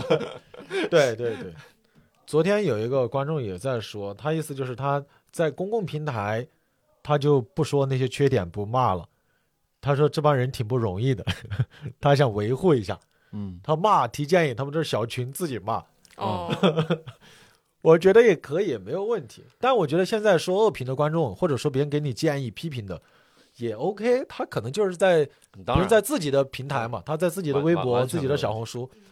我不喜欢的是那种，他专门跑到你的微博下面，或者康康康给你发私信过来，康康康骂的。哎，哎，我其实我其实有的时候也理解这种愤怒，或者是之前之前自己也有过这种愤怒，但是我没有这个行为，嗯我有同样的情绪，没有去做那个事情而已嗯。就就可能就是你对这个世界有期待，然后你觉得那个人他应该他应该能做到这样的期待，比如说电影。嗯或者是怎么样，然后你你本来觉得这个导演很好，嗯你之前一直关注他，然后今天拍了个烂片儿，你就会专门去骂他。嗯，对就他他一定是有期待的情况下才会产生这样的。对，我前前几天还遇到另一个情况，就是我们一个演员去外地演，演完以后，他可能那场他刚刚才出来演，效果没有那么好，然后就会有其他观众说，大家也没有那么好笑啊。让马上有另一个观众在下面评论说，嗨，他的那套段子去年在线上不就那么回事吗？但是那个演员讲的那套段子明明就没有上过线上。嗯，我当时就刷到那条小红书了，我直接就去评论了，我说他这套段子绝对没有在线上讲过。嗯，然后后来一问一聊，那个时候上过线上的那个观众说：“哎呀，我记错了。”我就觉得这个你就让人难受，就是是你自己没有记明白，但是你把一个挺大的帽子扣在了别人演员身上。其实也能理解，就是因为他对他来说，他说那些话只是他日常非常琐碎细小的一个部分，对他也不可能说为了我说这句话我去考据一下。对嗯对。但是据我所知，那个演员看到那条评论，他是 真的有有有被炸到，他说 啊，我觉得这就是有意思，就是创作者实际上愿意讨论的这个就是被评价的问题，挺好玩的，挺好的，挺好的。对对，观众说你想说的，我们也说我们想说的，这嗯挺好。我觉得是挺健康的，是挺嗯健康。你笑啥？没有，我在想，我在想以后我听到吕东做的音乐会是什么样子。我也一直在想做音乐啊，我可以什么是音乐制作？片段练习。demo，哎，我练习不是 demo，就是作业，就是这堂课他的教的内容是啥，嗯然后他说你得对应着练什么东西，嗯，做的那个小小的片段什么的，我都嗯可以发给你。因为我之前拍过一个那个做，应该叫电子乐吧，他就现场给我展示，就是他把不同的音符组成在一起，慢慢叠加，慢慢叠加，一首音乐就出来了。我就觉得哇，也太帅了。啊、可能就是不熟悉，对，就是因为嗯完全陌生，所以说感觉神奇。我我现在就是你说做出什么样音乐，我现在其实比如说在内容创作上面，嗯我会偏好那种比如说能表达复杂和细腻情感的东西，嗯嗯我会觉得那个有意思，那个嗯是值得值得聊、值得做的。比如两个人可能一男一女也好，或者怎么样，然后他俩的情感纠葛，可能嗯。谁都出现谁出现了什么小心思，然后另外一个人可能又出现什么变化，这个好玩然后音乐上面，我就单纯就是我会倾短期目前的状态，我就是我就倾向锋利，就是我觉得这个有劲儿，然后可能俗一些也没关系，嗯。有有穿透力，就不不温吞，嗯嗯就就比较好。嗯，感觉用音乐来表达这样的锋利，如果前提是没有词歌词的情况下，呃，没有歌词，对，对啊，单纯用音乐是不是它的门槛儿会更高，或者说它的你需要更专业才能够？不知道，我我还不太好评估，啊就是这个东西因为我对音乐没有哪个工作量更那啥。我觉得这是各个行业内容创作，不管是音乐还是写作，还是电影，还是单口喜剧，就是都会面临的问题。就嗯观众的审美是在提高的，但是咱们因为一些很综合的原因，可能确实也是自己能力，你没有办法很有效的嗯去处理好一个题材和自己想表达的东西。我在上那个课的时候，有一有一些关于比如创作之外的，比如关于你手你的创作习惯啊，嗯关于你的创作周期啊，这些方面他也会教，也会讲。嗯他讲的，比如说像音乐制作人，他可能是一个相对来讲比较全职全能的一个角色，就是你可能很多方面都要照顾到。嗯你当然可能你也不像说作曲或者什么的，你会在某一个方面很专精很深入。但是作为这样一个角色，你自己的黄金年龄其实是在四十五到六十，哦，为啥呀？因为你那个时候精力和各方面的积累才开始到。呃，哦，那个就是你可能从三十岁或者从二十多岁就开始做，但是你在四十五到六十会会进入到一个通了有点儿。对，就是会进入到一个比较鼎盛，或者就是你自己的风格你也比较了解，你的能力你也积累到位。有时候我感觉就是创作可能确实需要，就是尤其比如说像单口的话，嗯它也有点类似于这样的一个东西，当然它可能负责的这个方面会相对少一些。但比如像国外成熟的单口演员，他可能专场的制作或者怎么样，他自己也都会去。作为演员本身，他会去管制作这些东西，对他会以一个整体去衡量这场演出和嗯最后的这个观感。啊、那个时候可能他需确实就是积累到一定程度，比如像乔治卡林类似这种，或者是嗯路易 C K，他可能都是一个相对中后期才发力的。而且每个年龄阶段，他表达的东西，你听起来那个锋利度会不一样，对对吧？他明显关注的事情就不一样。锋利方式也不一样。嗯对对，对可能年轻时候就更直接怼，直接骂。对，可能年纪大一点的，比较针砭时弊也好，或者说他的方式也更是的。期待咱们四十五到六十岁的时候，还有一些啥东西。哎，不知道能不能持续下去，就希望吧。嗯，但我感觉我们还好的，就没有那么青春饭吧，对吧？啊，对我我你说的这个，反正我就想起了那个少林足球。嗯呃，年轻的时候大家都踢足球，嗯，然后可能过了几年之后，然后这个去卖保险了，那个去干嗯嘛了，就干别的去了。对，所以说我就说希望能持续到那个时候。哎呦，是我前段时间还聊了一个事情，会让我有点感慨，就是我就觉得我小时候有一些很有灵气的朋友，他现在就有点东哥说的那种情况，他可能碍于生计，他就去做了一些可能有点埋没他天赋的事情或者工作。嗯，会让我挺感慨的。我甚至有点那种宿命论的那种感觉，就感觉一个人是不是，首先阶层这个东西很难让你跨越，然后第二，你其实很难打破自己的那个呃生活圈儿，或者说原生家庭几代对你的那个桎梏，我觉得挺难的。对，就像你那个专场简介里边写，就是说我已经很努力了，就是我已经挺努力的了。对啊，对，就是但但仍然有些问题是不太好去那啥，就包括像我最近，比如说出现一些状态或者情绪的变化，嗯我我我不太容易能把这些东西完全按下去，然后每天仍然按照我自己设定的节律去输入啊、学习啊，其实很难。没有强大到那个地步你。说对，你说我无视这些情绪，嗯不太现实。对是是，嗯，哎，前段时间有一个大概类似一个呃呃朋友吧，他就说，比方说找我喝酒，找我玩儿，然后我说我今天得休息，然后因为我晚上要开放麦，所以我要先休息，最后我可能有一个小时左右创作。他说你先出来玩儿，最后留一个小时创作不就行了吗？嗯，他不这个理解。对我说这个其实不太办得到。咱们就是得给他解释，我们不是说像那个微波炉这个空这个钮一摁，我就可以开始加热刚。刚写对吧？就对 我现现现在愈愈发觉得你创作，你前摇是非常重要的。对我可能得歇一两天、两三天，我整个人慢慢回血了，我整个人脑子其他的情绪慢慢荡下去了。我觉得，哎，我现在挺放松的，我想写点东西好笑的。我很难做到，我这个人都还是难受的，但我要去写一些让人快乐的东西，我我很难。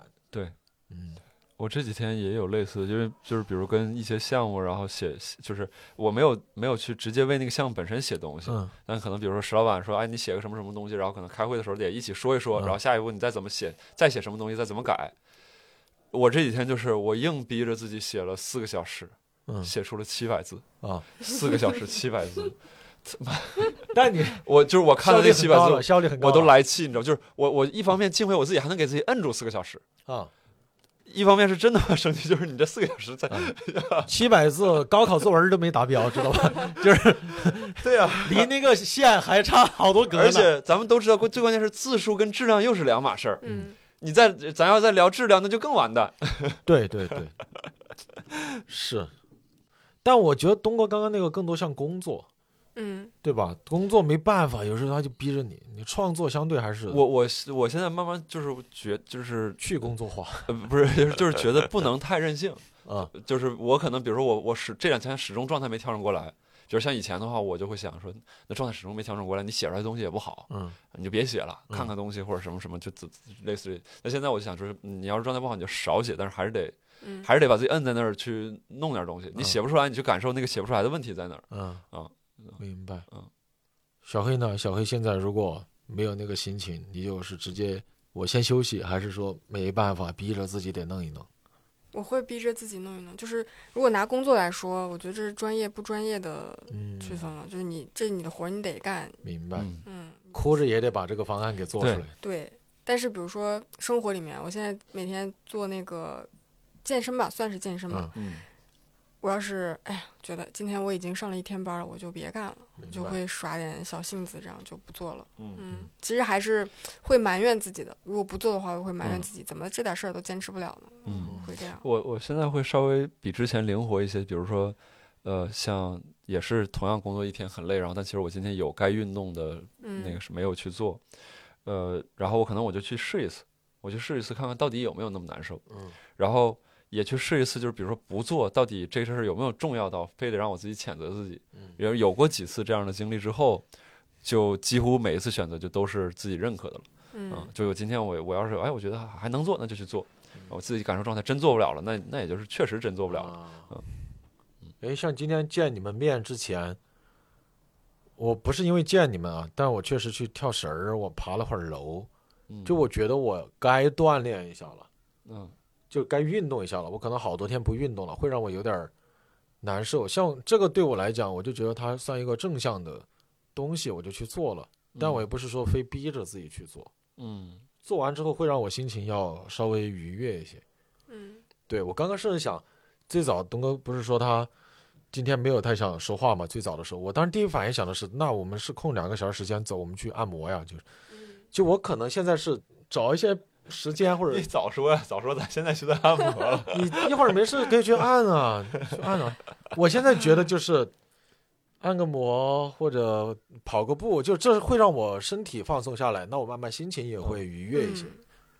哎，是感觉没有那么紧。我记得前几天看你发一个微博，好像你没赶上飞机，还是没赶上高铁，是吗？对我最近怎么老是，我以前从来不会误高铁误飞机的，但我哦最近又误高铁又误飞机。那你会埋怨自己吗？会呀，哦，啊，亏了一千多块钱呢，那机票，因为你临时买的话可贵了。高铁那个本来是要去杭州演出的，我没想到当时从那个地方打车去虹桥站要这么久，然后就完全赶不上那个高铁了。但是就是当天去杭州的票几乎就买不到了，我都在看打车去杭州要多少钱了。嗯，对，那是因为后面你还有事儿，就对，打车去杭州的那个钱可能比我演出费都高了，但我觉得得去。对，对 这不是钱的事儿。对，因为我主持呢。哦，然后后来我就已经叫了车，然后去杭州了，都谈妥了，那个司机来接我，然后快要接到我的时候，我又抢票又抢到了一张一等座，能踩点儿到的。我觉得可能坐高铁还是更靠谱一些，然后跟那个司机道歉，然后我就去坐高铁，然后最后延迟了八分钟开场，我七点三十六到的现场，七点三十八开的，我一、一头汗，然后上去主持的，但我其实觉得还是有点不太好。对对，对，嗯，我就觉得以后再也不能这样了。我要真的是耽误了，就太耽误别人演出。当时都已经做好预案，就是让一个演员帮我主持，然后我在后面讲。但其实那个演员他可能平常不怎么主持的，嗯，对。是不要误，大家不要误高铁，不要误飞机。对我之前我我我我我最近也有这种情况，但是但是这段时间稍微好一些，这这半年吧 稍微好一些。之前就是也还会开始迟到或者啥，以前我就是很注意，比如跟别人约时间，尽量不迟到。我现在就是频繁迟到，像今天，呃，我我没有迟到，但是我如果按照上班点来说，我是迟到。我现在每天早上就是起不来床，然后飞机、高铁全都是踩点儿到那种。但我现在是会比较饶过自己，就以前如果比如说我起晚了，然后我路上很焦急，我特别讨厌自己，我说我怎么这么没用啊？但现在我就不会这样，现在觉得我要赶上了，我还得夸夸我自己，我就说、哦我还挺厉害的，是这样的感受。嗯、跨航班吧，延误了，等你呢。没有，就是我就是赶上了。啊，嗯，然后包括现在，比如你刚刚说，那我们今天就不录了。其实如果是以前的话，我可能会觉得，这那怎么不早说呢？早说咱啊就不不，我就不准备了，你耽误啊这事儿嘛。我现在我现在觉得，哎那，小黑说了一个小时，终于把心里话说出来了。我现在就是 完看全没事儿，那挺好。那你现在现在不干这个，我还能干别的事儿。就比如说一个我们已经约好的事情，然后已经做好准备，但实际上我们没有去做这个事儿。现在对我来说，就是、嗯也是一个挺好的事儿，让我很放松。但我感觉也不算找补吧。刚刚说那个话，首先是当着吕东，还就是因为是小黑你，我觉得我俩是熟的。你要换一个可能不熟的工作人员，我可能就不会说这种话。嗯，我就觉得我可能得顾及到别人的，嗯呃，他可能列提纲啊，他约会议室啊，就是顾及到这个心情，我会觉得说，那我们嗯还是先聊一聊啥的。嗯但因为跟你很熟了，我就觉得可以说，那就那就嗯可以换时间什么的。我相信大家能够理解。嗯挺好，大家都有很多 挺好。都有很多好的变化。嗯。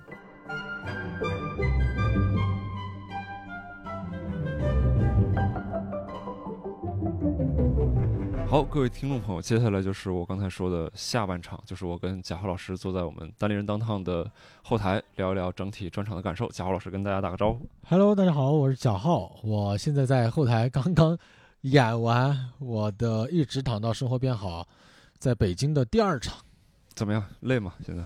我累到没有多累，说实在的没有多累。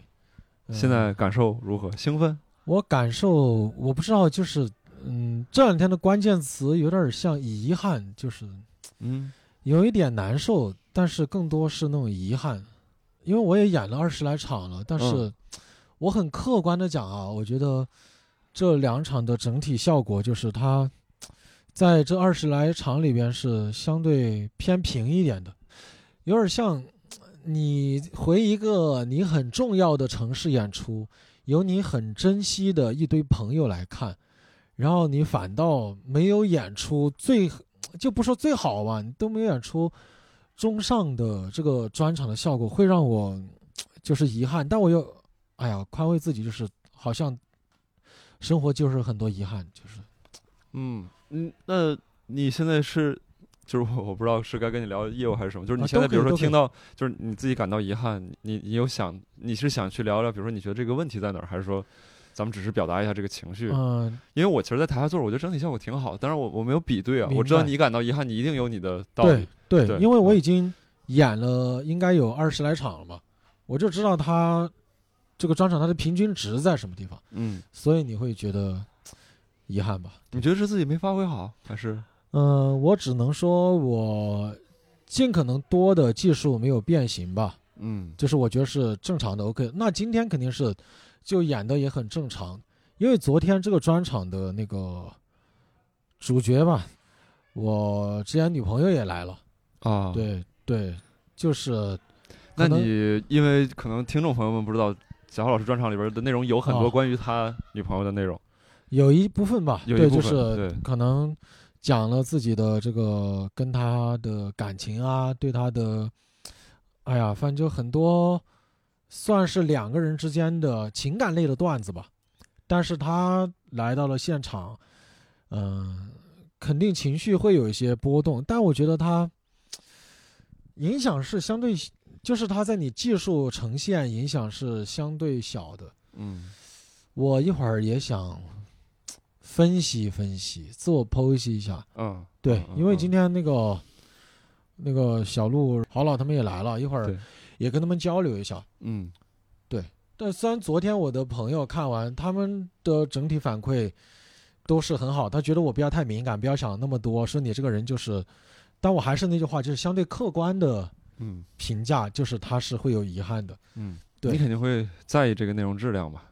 对，其他就没有啥了。但演完了，咱们就，呃，也不用太纠结于这个演完的事情。对嗯，挺好嗯。我觉得当然当然，如果我们的演出结果很好很炸，嗯，这是一件很好的事情。对。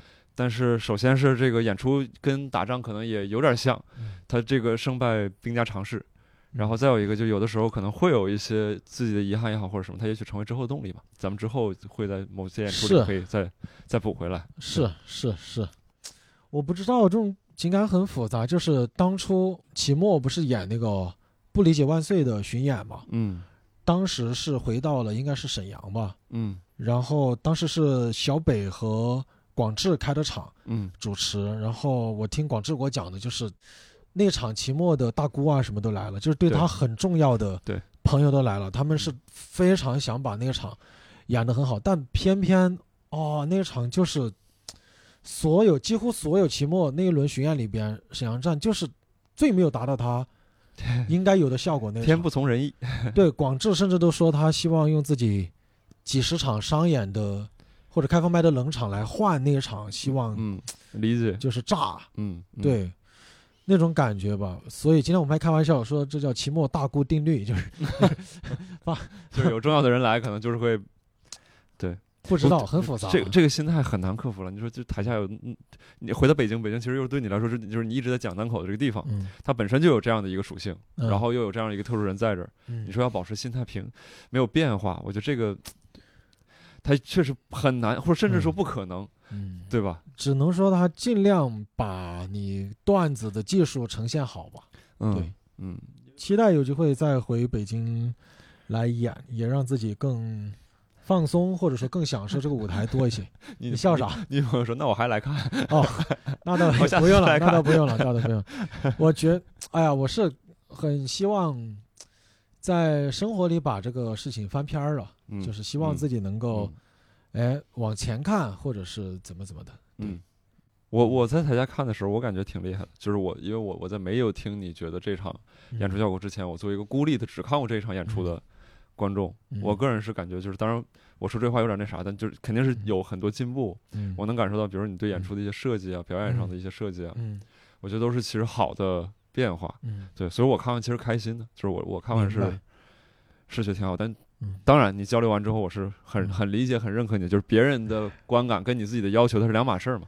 对。对，你会发现演出演的越久，有些遗憾就是你很难控制的，嗯，就是有些场合可能因为一些很多因素造成了它很炸，嗯那大家也很开心，对吧？那观众觉得哇太炸了，你也知道这个段子它也很好，甚至比那个段子应该有的再浮动了一些。嗯那观众接受了一个比平常更炸的你，那同理也会有一些场合因为一些很多的原因，就是让它效果没有那么好。嗯那那一场的观众就觉得啊，你段子可能就这样，嗯，那你也得接受，就是。是嗯。你看，其实你在聊这个事儿的时候，你自己的专场叫一直躺到生活变好。嗯。但不管是我自我个人对你的感受，还是说就是咱俩刚才聊的这些话，嗯。其实都有努力的这个这个词语在咱俩的语境里边儿。对，因为其实其实你对自己是有要求的，对。你不是一个说躺的人，你说哎无所谓，那今天演的不好都正常，段子就是啊专场就是一一场好一场不，你不会这么说，对吧？而且你像你刚才说，就是我啊，那这场这样以后我要怎么怎么样，你肯定心里边会有这个想法和嗯期待。所以说，就是比如演完这个专场也好，或者是结合这专场主题，你现在对努力这件事儿你怎么看？或者说你你认为自己对这件事儿的态度是啥？首先，我想说，我应该朋友们对我的了解，我一直算相对这个行业算努力的人。对，就我写段子，我去打磨，我觉得我没有那么多的天赋，那我可以通过一些努力，也让自己保持进步。嗯然后说一直躺着生活变好，我觉得首先它是我的一个期许，嗯我希望自己在生活里边，在工作上，甚至就是在各方各面，我希望能够更放松一些。嗯但我现在也在进步，就是我在慢慢的放松下来，更 keep real 一些。然后我希望自己慢慢能够享受多一些生活里边的阶段吧。对嗯但确实，你做了巡演开始，现在还好一些啊，就是刚刚开始的前五站，就整个行业也没有那么好，我也没有那么带票，你就是会愁卖票，就是焦虑，嗯所以我才做电台，然后也剪视频，嗯然后天天可能也直播什么的。嗯，对现在可能售票比之前要好一些了，因为专场口碑还可以嘛。就是我现在计划就是，我希望我一轮演完之后，我真的去哪儿，就是我放松，可能半个月、一个月，我就待会儿。嗯，那你回头可能还会再演这个专场。我最近两天在纠结，嗯，对，现在我们可以说啊，因为里边也讲了一些关于你情感的事情。我个人感觉每次讲的时候，又让自己又回忆一遍。我其实内心的一个声音是我没有那么，我有点难受，我有点嗯难受。嗯对我可能在酒店真的就不知道为啥，就是我比较感性吧，就是晚上你把那个亢奋的情绪沉下去之后，你又会回忆起以前的很多事情，那个眼泪自己就掉下来了。我就演出本身就就是从热闹到孤独，就是从热水一下进到冷水里边就有这个劲儿，然后再加上你自己对个人经历是这样。那些关于你感情的回忆，关于你和那个人的一些，就是我不希望这个样子，我还是希望翻篇儿了。但另一方面，我也觉得，首先这是一个非常完整的作品。嗯它是一个很有结构感的专场，然后包括小六也说我就是，你就应该讲你这个事情。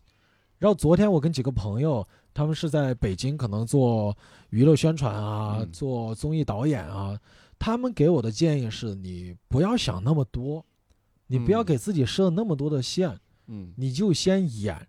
他说你知不知道你每演这么一个专场，他说他们在台下听着是非常觉得被治愈到的。嗯，他说你，对你这个笑是啥？我笑意思就是，哎，我可这这他可被治愈到了，啊，但受伤你你这边在难过嘛？对，，因为他们昨天就觉得重拾了很多对生活的美好的相信吧，嗯或者说被治愈到嘛。他说你想，你每场可能要治愈大几十个观众，你是在他他就往好了玄学了说，他说你是在做一个很好的事情，你应该去做。嗯而且所谓的，如果往好大的说，所谓的你们做艺术表演或者做喜剧的表演他说你就要接受自己的这种沉淀以及情绪的拉扯，你就是要去敏感的、敏锐的感觉到它的变化，你才有进步。嗯对，所以他们也从侧面也开导我。当然，最直接的，你演专场你是在挣钱的，嗯，对，这是你的工作。嗯对，这是昨天我朋友开导我，我觉得对我还比较有用的这个观点吧。嗯，我我我觉得，当然你的朋友肯定是善意的，然后他的那个 他他从他的角度讲也是嗯确实有用的。那我我个人的感受就是观点不一样嘛，就是嗯这个很正常。就我个人感受就是那些道理归道理，确实有道理，但是结合到自己实际的感受，如果下次讲的时候你觉得过去了，嗯，或者说你自己觉得确实像他们说的，就是你讲一次，可能这件事儿对你的影响小一分，啊、反倒是对你来说有一个好的作用的话，那可能像你说的，就是哪怕我现在想的是我可能到时候不讲，那你到时候还还还可以依据自己的感觉去讲。但如果有些人，因为有些人就是这样，就是他不同人面对伤痛的处理方式和反应不一样，嗯有些人是要不断的去跟别人提，自己就越来越好。哦、对，有些人就是你就别跟我提了，甚至我都不想出现在曾经让我受伤那个地方或者相似的地方，或者能提起我这个感受的东西，都别让我去遇到。嗯人和人不一样，你如果是后者的话，就嗯没有啥。那艺术之路长着呢，对吧？你还非你还非得通过这种方式进步吗？，对，对嗯你又知道你你是了解我性格的，我是一个相对拧巴一点的人，嗯就是我可能现在有进步，但是还是难演，就是我会跟自我对话，就是说，哎，你这个要怎么办？然后另一个声音就是啊，要这么办吗？就是我会不断的对话，可能我最后那个决定就是因为某一个契机，但我也说不上这个契机在什么地方。对，我觉得我觉得没有啥东西是值得到让你难受，然后去做这件事儿。就是他嗯他那种难受，他不是说训练过程当中的枯燥或者是疲惫，嗯他难受就是心里边受伤。这个我觉得嗯没有啥事儿是值得。哎呦，我我就得通过这件事儿，我让我才能进步。嗯我我我是一个努力的人，我得这么要求我自己才行。嗯，我觉得不至于。嗯我自己个人的感受啊，就是你的你的朋友也说了他们个人的观点，我也说一说我个人的观点。对你也是我朋友，反正我也就听着，就大家对我的这些建议，他反正就四个字，仅供参考。因为最后对吧，我决定可能也是根据各种各样的东西来决定的。人人生就是小马过河，对对对总有对对总有话多的老牛和松鼠过来。对。昨天还有个做导演的朋友，他看完之后聊聊聊聊聊，然后今天他问我想不想参加一个恋综，嗯，对，但是 他说给你冲一冲，老弟，啊，但是我我那个恋综还挺出名的，然后我就真的嗯。去搜了一些 cut，嗯，我觉得我应该不太适合吧。对、嗯。我现在有进步，就是我知道哪些我适合，哪些我不太适合。嗯，对，挺好，我觉得选选选自己舒服的方式，嗯，而且我看完之后，我觉得你这个，我不能说具体的设计嘛，啊，对，但是我我感觉整体是有勇气的，嗯，嗯。看到最后，呃，我觉得一定可能会有争议，比如说有人又开又开始说，哎，一个专一个喜剧专场可不可以这样？肯定会有这样有人愿意去讨论这样的问题。但我自己看完之后，我觉得，哎，嗯。是会让我有记忆点的，是好的。对，而且就是你自己能这么处理，我觉得也挺厉害的。换我的话，我可能哪怕我想到了，嗯。我可能不太敢这么弄哦嗯，因为我自己的实际感受还没过去嘛。像你说的，就是哦这事儿没翻篇儿嘛。嗯，对，那呃，各位观众不好意思啊，这块儿稍微有点云里雾里了。有点对内部，对对，然后那个呃，贾浩老师专场看专场吧看了专场你就知道了啊对他，还没有几场了，看吧。专场之后他还会演，然后可以关你的专场信息在哪儿发？微博吧，微博应该会有对排表，就叫贾浩，对，对，就是这个呃假假姓的那个假，然后那个消耗的耗，然后大家去搜他这个可以感兴趣的跟真的可以看一看，我觉得挺挺有意思的，尤其是老老观众，呃。我想稍微也不是帮你推敲，就说到这儿的时候，我真心想感慨啊，就是我觉得单口喜剧行业是我少数的参与的经历了变化周期的行业嗯。啊、我觉得我能看到，比如演员的成长和变化，啊这个是其实对我来说是一个很有意思的事儿，它是嗯。专场内容之外的有意思的东西。对，所以说如果有些老观众你本身之前就看过贾浩演出，嗯，哦，我觉得你可能看着这个专场可能会更不一样，啊，这是我自己的感受。这个嗯，对，最近因为演嘛，会有蛮多观众他说看了你第一个专场浩浩荡荡，嗯然后现在再来看，他会觉得改变很大，不管他说进步大还是什么。我觉得每个人都在成长吧，毕竟那个专场已经过了三年了。嗯，就你可能思考的方式，包括你出梗的逻辑，包括你想表达的内核，都会不一样吧。我现在希望真的能够写一些自己很想表达的东西。嗯，我我我自己在你刚才说的时候，会有一种感受是，咱俩作为朋友，日常聊天儿各方面，可能也能感受到一些变化，但是没有那么明显，因为咱俩不会说没事就聊得特别深，或者咱俩去聊一些特别认真的话题。嗯但是在专场这种，比如说你自己打磨好一个作品，去体现它，它处处会体现你的选择。呃对，当我看到这些选择的结果，那个那个变化会很，就是感受会非常明显。嗯啊嗯嗯，还挺有意思的。我我在台下看的时候，我当然笑了，但是我我嗯我心里边的那个感受可能比其他观众要更复杂一些。对啊，对对，朋友肯定是感觉更复杂的。一方面他在笑，一方面因为他是我朋友，就得在观察你这个人嘛。对他知道我的生活，他知道我的感情状态，他就带入的更有画面感。嗯，所以我也非常能够理解他们的心路历程吧。嗯之后有想说，就是现现在脑子里边就有马上说想说，我之后那个段子要达到什么程度，或者我下一个专场要怎么怎么样吗？有在演这个过程当中开始对之后构想吗。啊、我最近在尝试写点新段子，然后那天突然跟一个观众还是在微博就互相评论的过程里边，因为他听完我这个专场，他写了 report，我觉得很多观众别人文采比我们好太多了。嗯就我看到很多观众写的那个 report，就是真的写的太好了，太有文采了。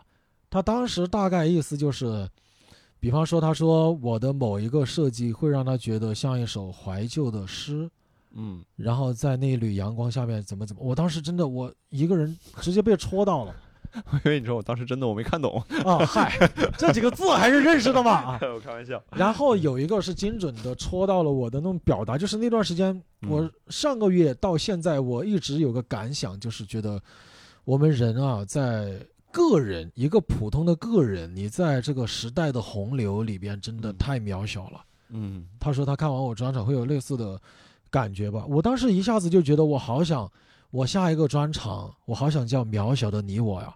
嗯对我非常想，虽然我现在段子都没写啥，我可能只写了十来分钟段子，但我就突然有这个感觉。这是你最近比较强烈的一个感受。对我觉得太渺小了，大家能够把自己过好就已经很难了。我嗯很难说像小时候一样，对吧？我还要天哪，我要帮助身边所有的人开心，我要给他们挣有远钱。大志向，对，小时候每个人给我一一分钱，我就多少钱。现在没有这些，你怎么就要一分啊？我们那时候想都想一块，一块哇，你们想一块呀、每个人都给我一块钱。还是东北人敢想啊？对，我们想的一分，四川人比较保守。可以，可以，可以，哎呀，不贪心挺好的。嗯其实反正看看，我觉得这种交流的过程啊，也挺让也让我自己觉得挺幸运的，就是嗯认识你这个人，看看你的内容，然后来整作为整体去感受你的变化或者啥的。这个可能是我，比如我跟其他朋友也好，或者是普通大部分人之间交朋友，可能未必会有的经历和体验，是。因为我感觉很多观众他们也越来越专业，他们其实有时候想跟演员交流，就是说，哎，你这个专场这么设计是想表达什么？因为嗯之前有观众通过 report 私信，他就真的别人很认真在跟你聊说某一个点、某一个结构，他理解的是什么什么样的，嗯然后再来问我说，哎，浩哥，你当时创作的时候是不是这么考虑的？嗯我很坦诚告诉他，我说首先我很希望很多东西是比较开放的，不管是结局还是结构，嗯我觉得每个人的经历会导致你有不同的感想。嗯我印象最深刻就是在杭州演完以后，有几个朋友来看嘛，然后当时有吃宵夜的时候，有三个女生，就是嗯她们三个女生，她们对这个专场的解读居然完全不一样，嗯，我觉得挺有意思的。我当时觉得挺有意思的。对，这作品放出去之后就不是自己的了嘛。对对对对对，大家会根据自己的认知、自己的经历去对做一些解读吧。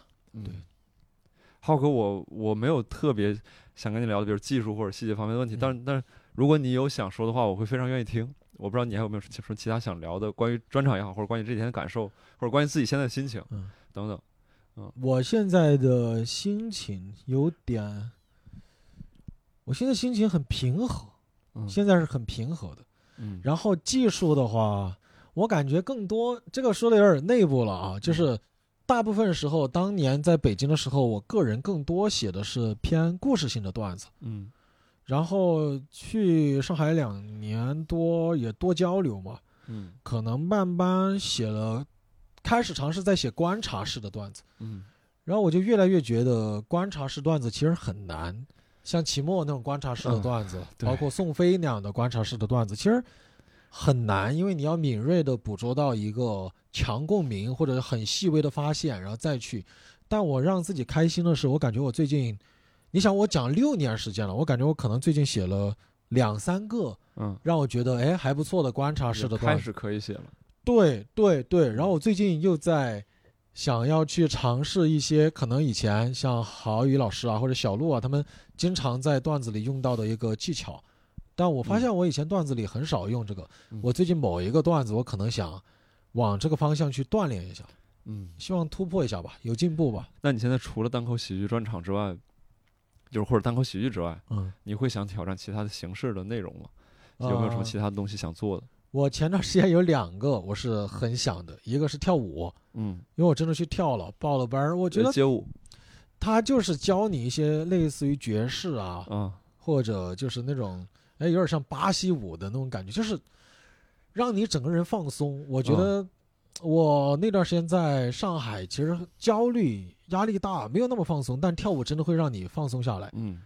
但可惜当时就是跟我呃前女友我们去一起报了班儿，然后后来她要回北京，然后我们就把那个课给退了，嗯。然后我自己又没有那么强的动力去学，但我希望后面能够捡起来。嗯。还有一个就是我前几天上次聊的时候好像说了，我就看到一个在小红书上面他开那种，他可以画水墨画，啊，他寥寥几笔就画的巨帅巨嗯可以，我我当时非常想去学一会儿。我就我觉得这是很好的事儿，就是你还是对自己有期待。哦，我最近最近有个事情，我最近开始在学化妆。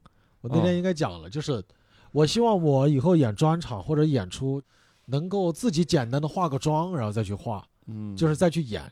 我觉得这是一个很有意思的事情，以前没有从这么多角度，呃，去感受，后来才发现原来化妆是一个学问特别深，是它其实很像作画。化妆就是在你的脸上做出一幅优美的画卷，是，越来越有立体感，越来越有艺术的呈现啊。就是扬长避短，怎么把你这张脸给别人看得更好看？对对对，想不到东哥对化妆也有研究啊想我一直想去研究一下 啊啊！所有的这些就是女性相关的，我都 但化妆我就 最近是很感兴趣，嗯，我觉得画一画挺好的。对打开自己，哎，对对，我希望自己能够去体验更多的，我真的好奇了，然后我又想去做的事情。因为以前说实在的，我可能某一个阶段，我跟我觉得跟很多年轻的朋友，今年很多人都去看演唱会一样，嗯就是我发现现在很多年轻的朋友突然觉得，我还是不买房了。嗯可能基于很多原因，对，基于很多原因不买房了，你又发现，哎，我那些钱买房可能差得很远，嗯，但是满足一些我生活里边的小愿望、小憧憬还是可以的。嗯那我就看演唱会呗，我就看演出呗，我就旅游呗，嗯我就学一些东西呗。我现在很有这种想法，对，嗯，挺好的，挺好的，是个就是听是个朋友听到之后会觉得非常好的事情。对，心态是好的。对对对对对，看看之后会不会发生什么，就是再发生什么变化。因为我记得之前是哪哪个朋友跟我讲过，就是说日本有个乐队啊呃，对我呃其实真实事实是否这样无所谓了，但我啊觉得这个故事本身挺有意思的，就是嗯大概就是说他们是两个人的乐队，然后这两个人呢，大概他俩的合作模式就是。会分开一段时间，然后各啊自去生活。可能打个比方，比如说你去寿司店去当厨师了，哇，好棒啊！我可能去干嘛了？我可能去非洲又去干嘛了？啊咱俩半年之后再会，啊，半年之后咱俩在一起，可能再磨合半年，然后做点作品什么东西出来。我觉得那个时候做的音乐是完全不一样的，对就是我觉得两个人都是新的，然后但是又有一些东西没有变化。对，嗯，默契还在，对，但是你的创意和素材来源，我我一直觉得，嗯，其实很多艺术门类是相通的。嗯，那作为一个单口演员，你如果脱离了生活，真的是很吓人的。嗯，嗯这是为什么经常很多老演员有在讲说，劝新人不要太早全职。对，因为那个时候你的生活素材也没有。就是你没有那么多技术可以把那些素材都打磨出来，你突然就全职，你发现你讲的就会越来越窄。对，那我前半个月我特别想去找一个工资哪怕很低，但是很轻松的工作。嗯，我想去上班，我突然有这个想法，就是嗯，我一直想送外卖，但不太允许条件。现在 哦，我送过一天，其实也可以，我觉得我一直想去送三个月，我觉得我跟外卖小哥在一起，我一定能跟他们打成一片。啊啊，但我觉得我现在就是我之所以没有去，是因为我没有具备完全的创作的能力跟视角。我去了之哦后我以为缺电瓶车啊就是我我去了之后啊 也缺电瓶车，啊，可以给你一辆啊我我去了之后，我担心我对那个生活没办法吸收的那么好，或者说吸收的很刻意。你就你观察很刻意，你没办法说很自然的就在那边生活，同时你又能消化这些东西。明白。嗯，我就感觉还就是在我想象当中还没准备好，所以说就一直没去。哎，我觉得如果真的能够做这个事情的人得多幸运啊！就那种职业体验，我感觉很多博主在拍相关的视频，但是嗯真的，你拍几天，一天，我觉得有点短。嗯你至少得给我感觉是一个月起吧，对，你可能才会对这个工作有它相相对细致的了解，你才有那些它的痛、它的快乐，让你切身的体会到。对，而且有的时候就是你你有些东西感受是是你时间不到你感受不到的。打个比方，啊，比如送外卖，夏天送到冬天，你如果只送了一个月，你就是在夏天送，嗯你感受不到冬天那种绝望或者痛苦，或者我不知道一系列我想象出的那些东西，它肯定一定跟夏天送不一样。对。对，我当时是，呃，送了一天，嗯。然后我那个时候是当时去年上海要封城的嗯。前一天嗯。我送的，我当时就希望我能给朋友们送点物资，同时我多送点药，嗯。因为当时不是说那个上海送外卖那个药就是不太够嘛，人力，嗯我就主要接药店的单，但嗯后来也接了很多点的物资的单。我明显感觉你刚刚说那个就是上午天气还是晴朗的，下午就开始下雨了。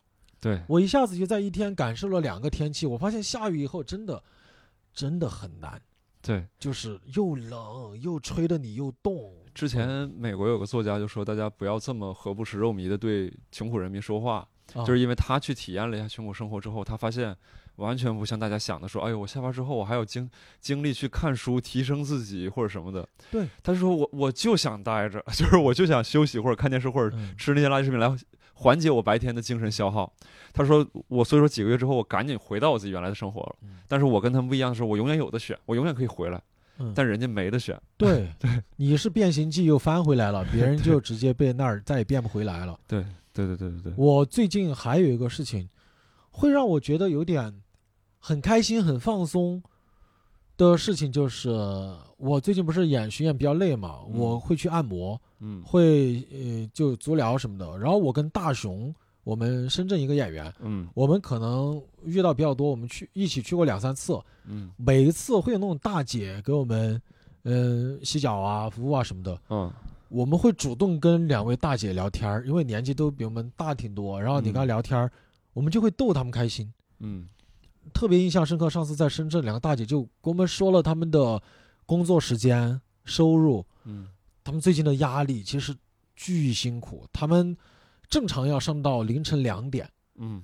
但是如果有客人来的话就走不了，可能得上到凌晨三四点，嗯再回去洗漱，可能要五点嗯才能够睡觉。当时还有个大姐，她要上午起来去学车。嗯天哪！你看她已经在自我提升了，她要学车，对，学车学完以后，到下午十二点或者一点又要到那个店里报道了，嗯我就觉得太辛苦了吧。然后我们就各种各种夸他们，嗯，然后各种给他们开玩笑。你知道喜剧演员开玩笑想逗姐姐们开心还是很容易的。对，就是哎呀，两个姐姐也夸我们，从我觉得他们应该也，就是笑得很开心那一刻让我觉得很放松吧。他们最后嗯告诉我们说，如果是天天都是接待像我们这样的顾客的话，他们会非常开心。嗯我那一刻会觉得，可能所谓的喜剧和快乐不一定非要在台上，啊对，是的，对，你在生活里边给到别人，那一刻也是很开心的。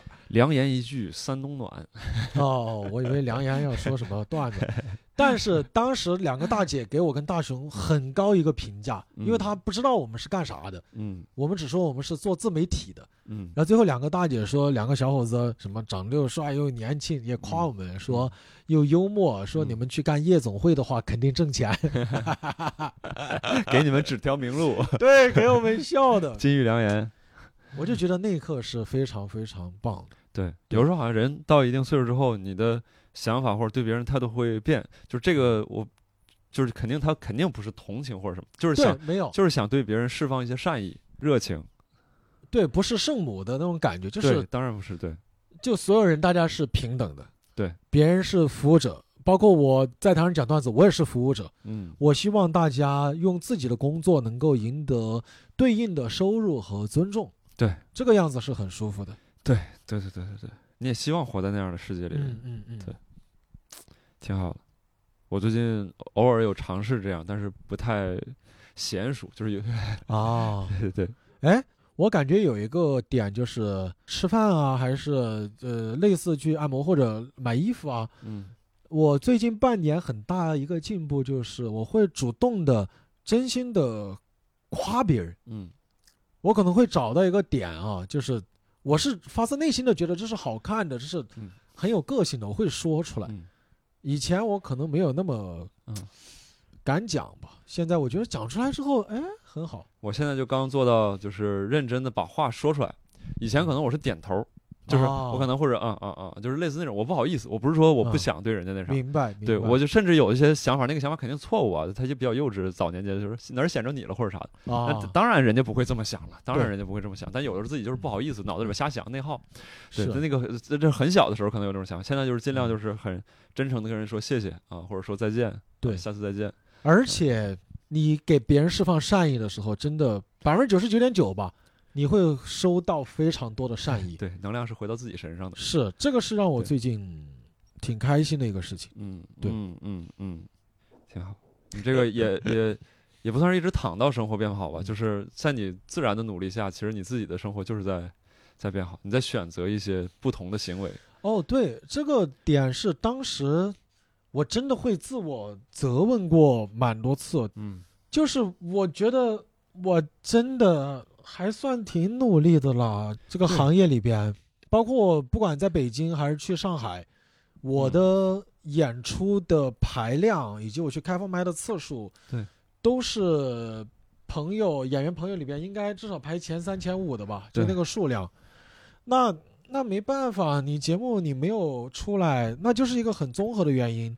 然后，那你现在没有那么红，没有挣那么多钱，也是很综合的原因。我以前可能会更多自责，但现在不管是接受了，还是相对和解了，还是心态更放松了，对我感觉他有些东西就是你很难左右的，就是你的实力、运气和你的机缘巧合，它就是一个很综合的东西。是你像打个不恰当的比方，比如之啊前九几年东北下岗潮的时候，那几千万工人里边得有多少努力的人，对、得有多？少非常努力的人，嗯但是对吧？那个是时代大潮，没有没有办法，对是，所以这个确实就是。人只能做到自己问心无愧吧，但结果的话，可能真的不是很多东西不是我们能去对，所以我现在就更多接受，以前可能会自责、嗯，自我埋怨，说：“哎呀，这个你怎么这么弄？这个怎么没有讲好？”那个，我觉得当时当刻就是代表着你当时的认知。对，那你现在第一只有接受它，第二不要那么的埋怨自己，让自己放松一下。对。我最近反正网上也经常看到一些类似的话，我不知道是不是大家都有同样的情绪，嗯就是有一些话可能会转的比较广，啊，那我猜测可能他就是被大家所需要的，比如他说你不要去悔恨，甚至是埋怨你自己，就是因为你当时已经做了你自己最好的能做的极限了。对对，然后像比如智胜也说过嘛，就是也嗯别抱怨父母，因为那是当时他能给你最好的了。对嗯，对，其实是是这样，就可能大家现在也都有这个感受。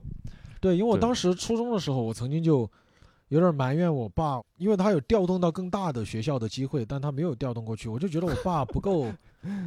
我真的，我当时初中就觉得我爸怎么不努力呢，不上进呢，就是这种感觉。但等到我工作了，我真的完全理解我爸了。嗯我觉得每个人他可能那一刻他所需求的就更多。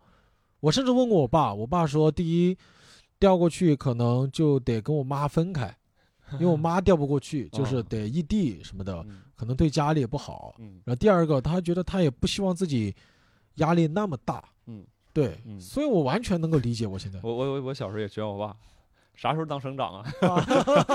哎，还是东北人格局大啊！我我觉得我爸调到一个大一点的学校，我就挺骄傲了啊。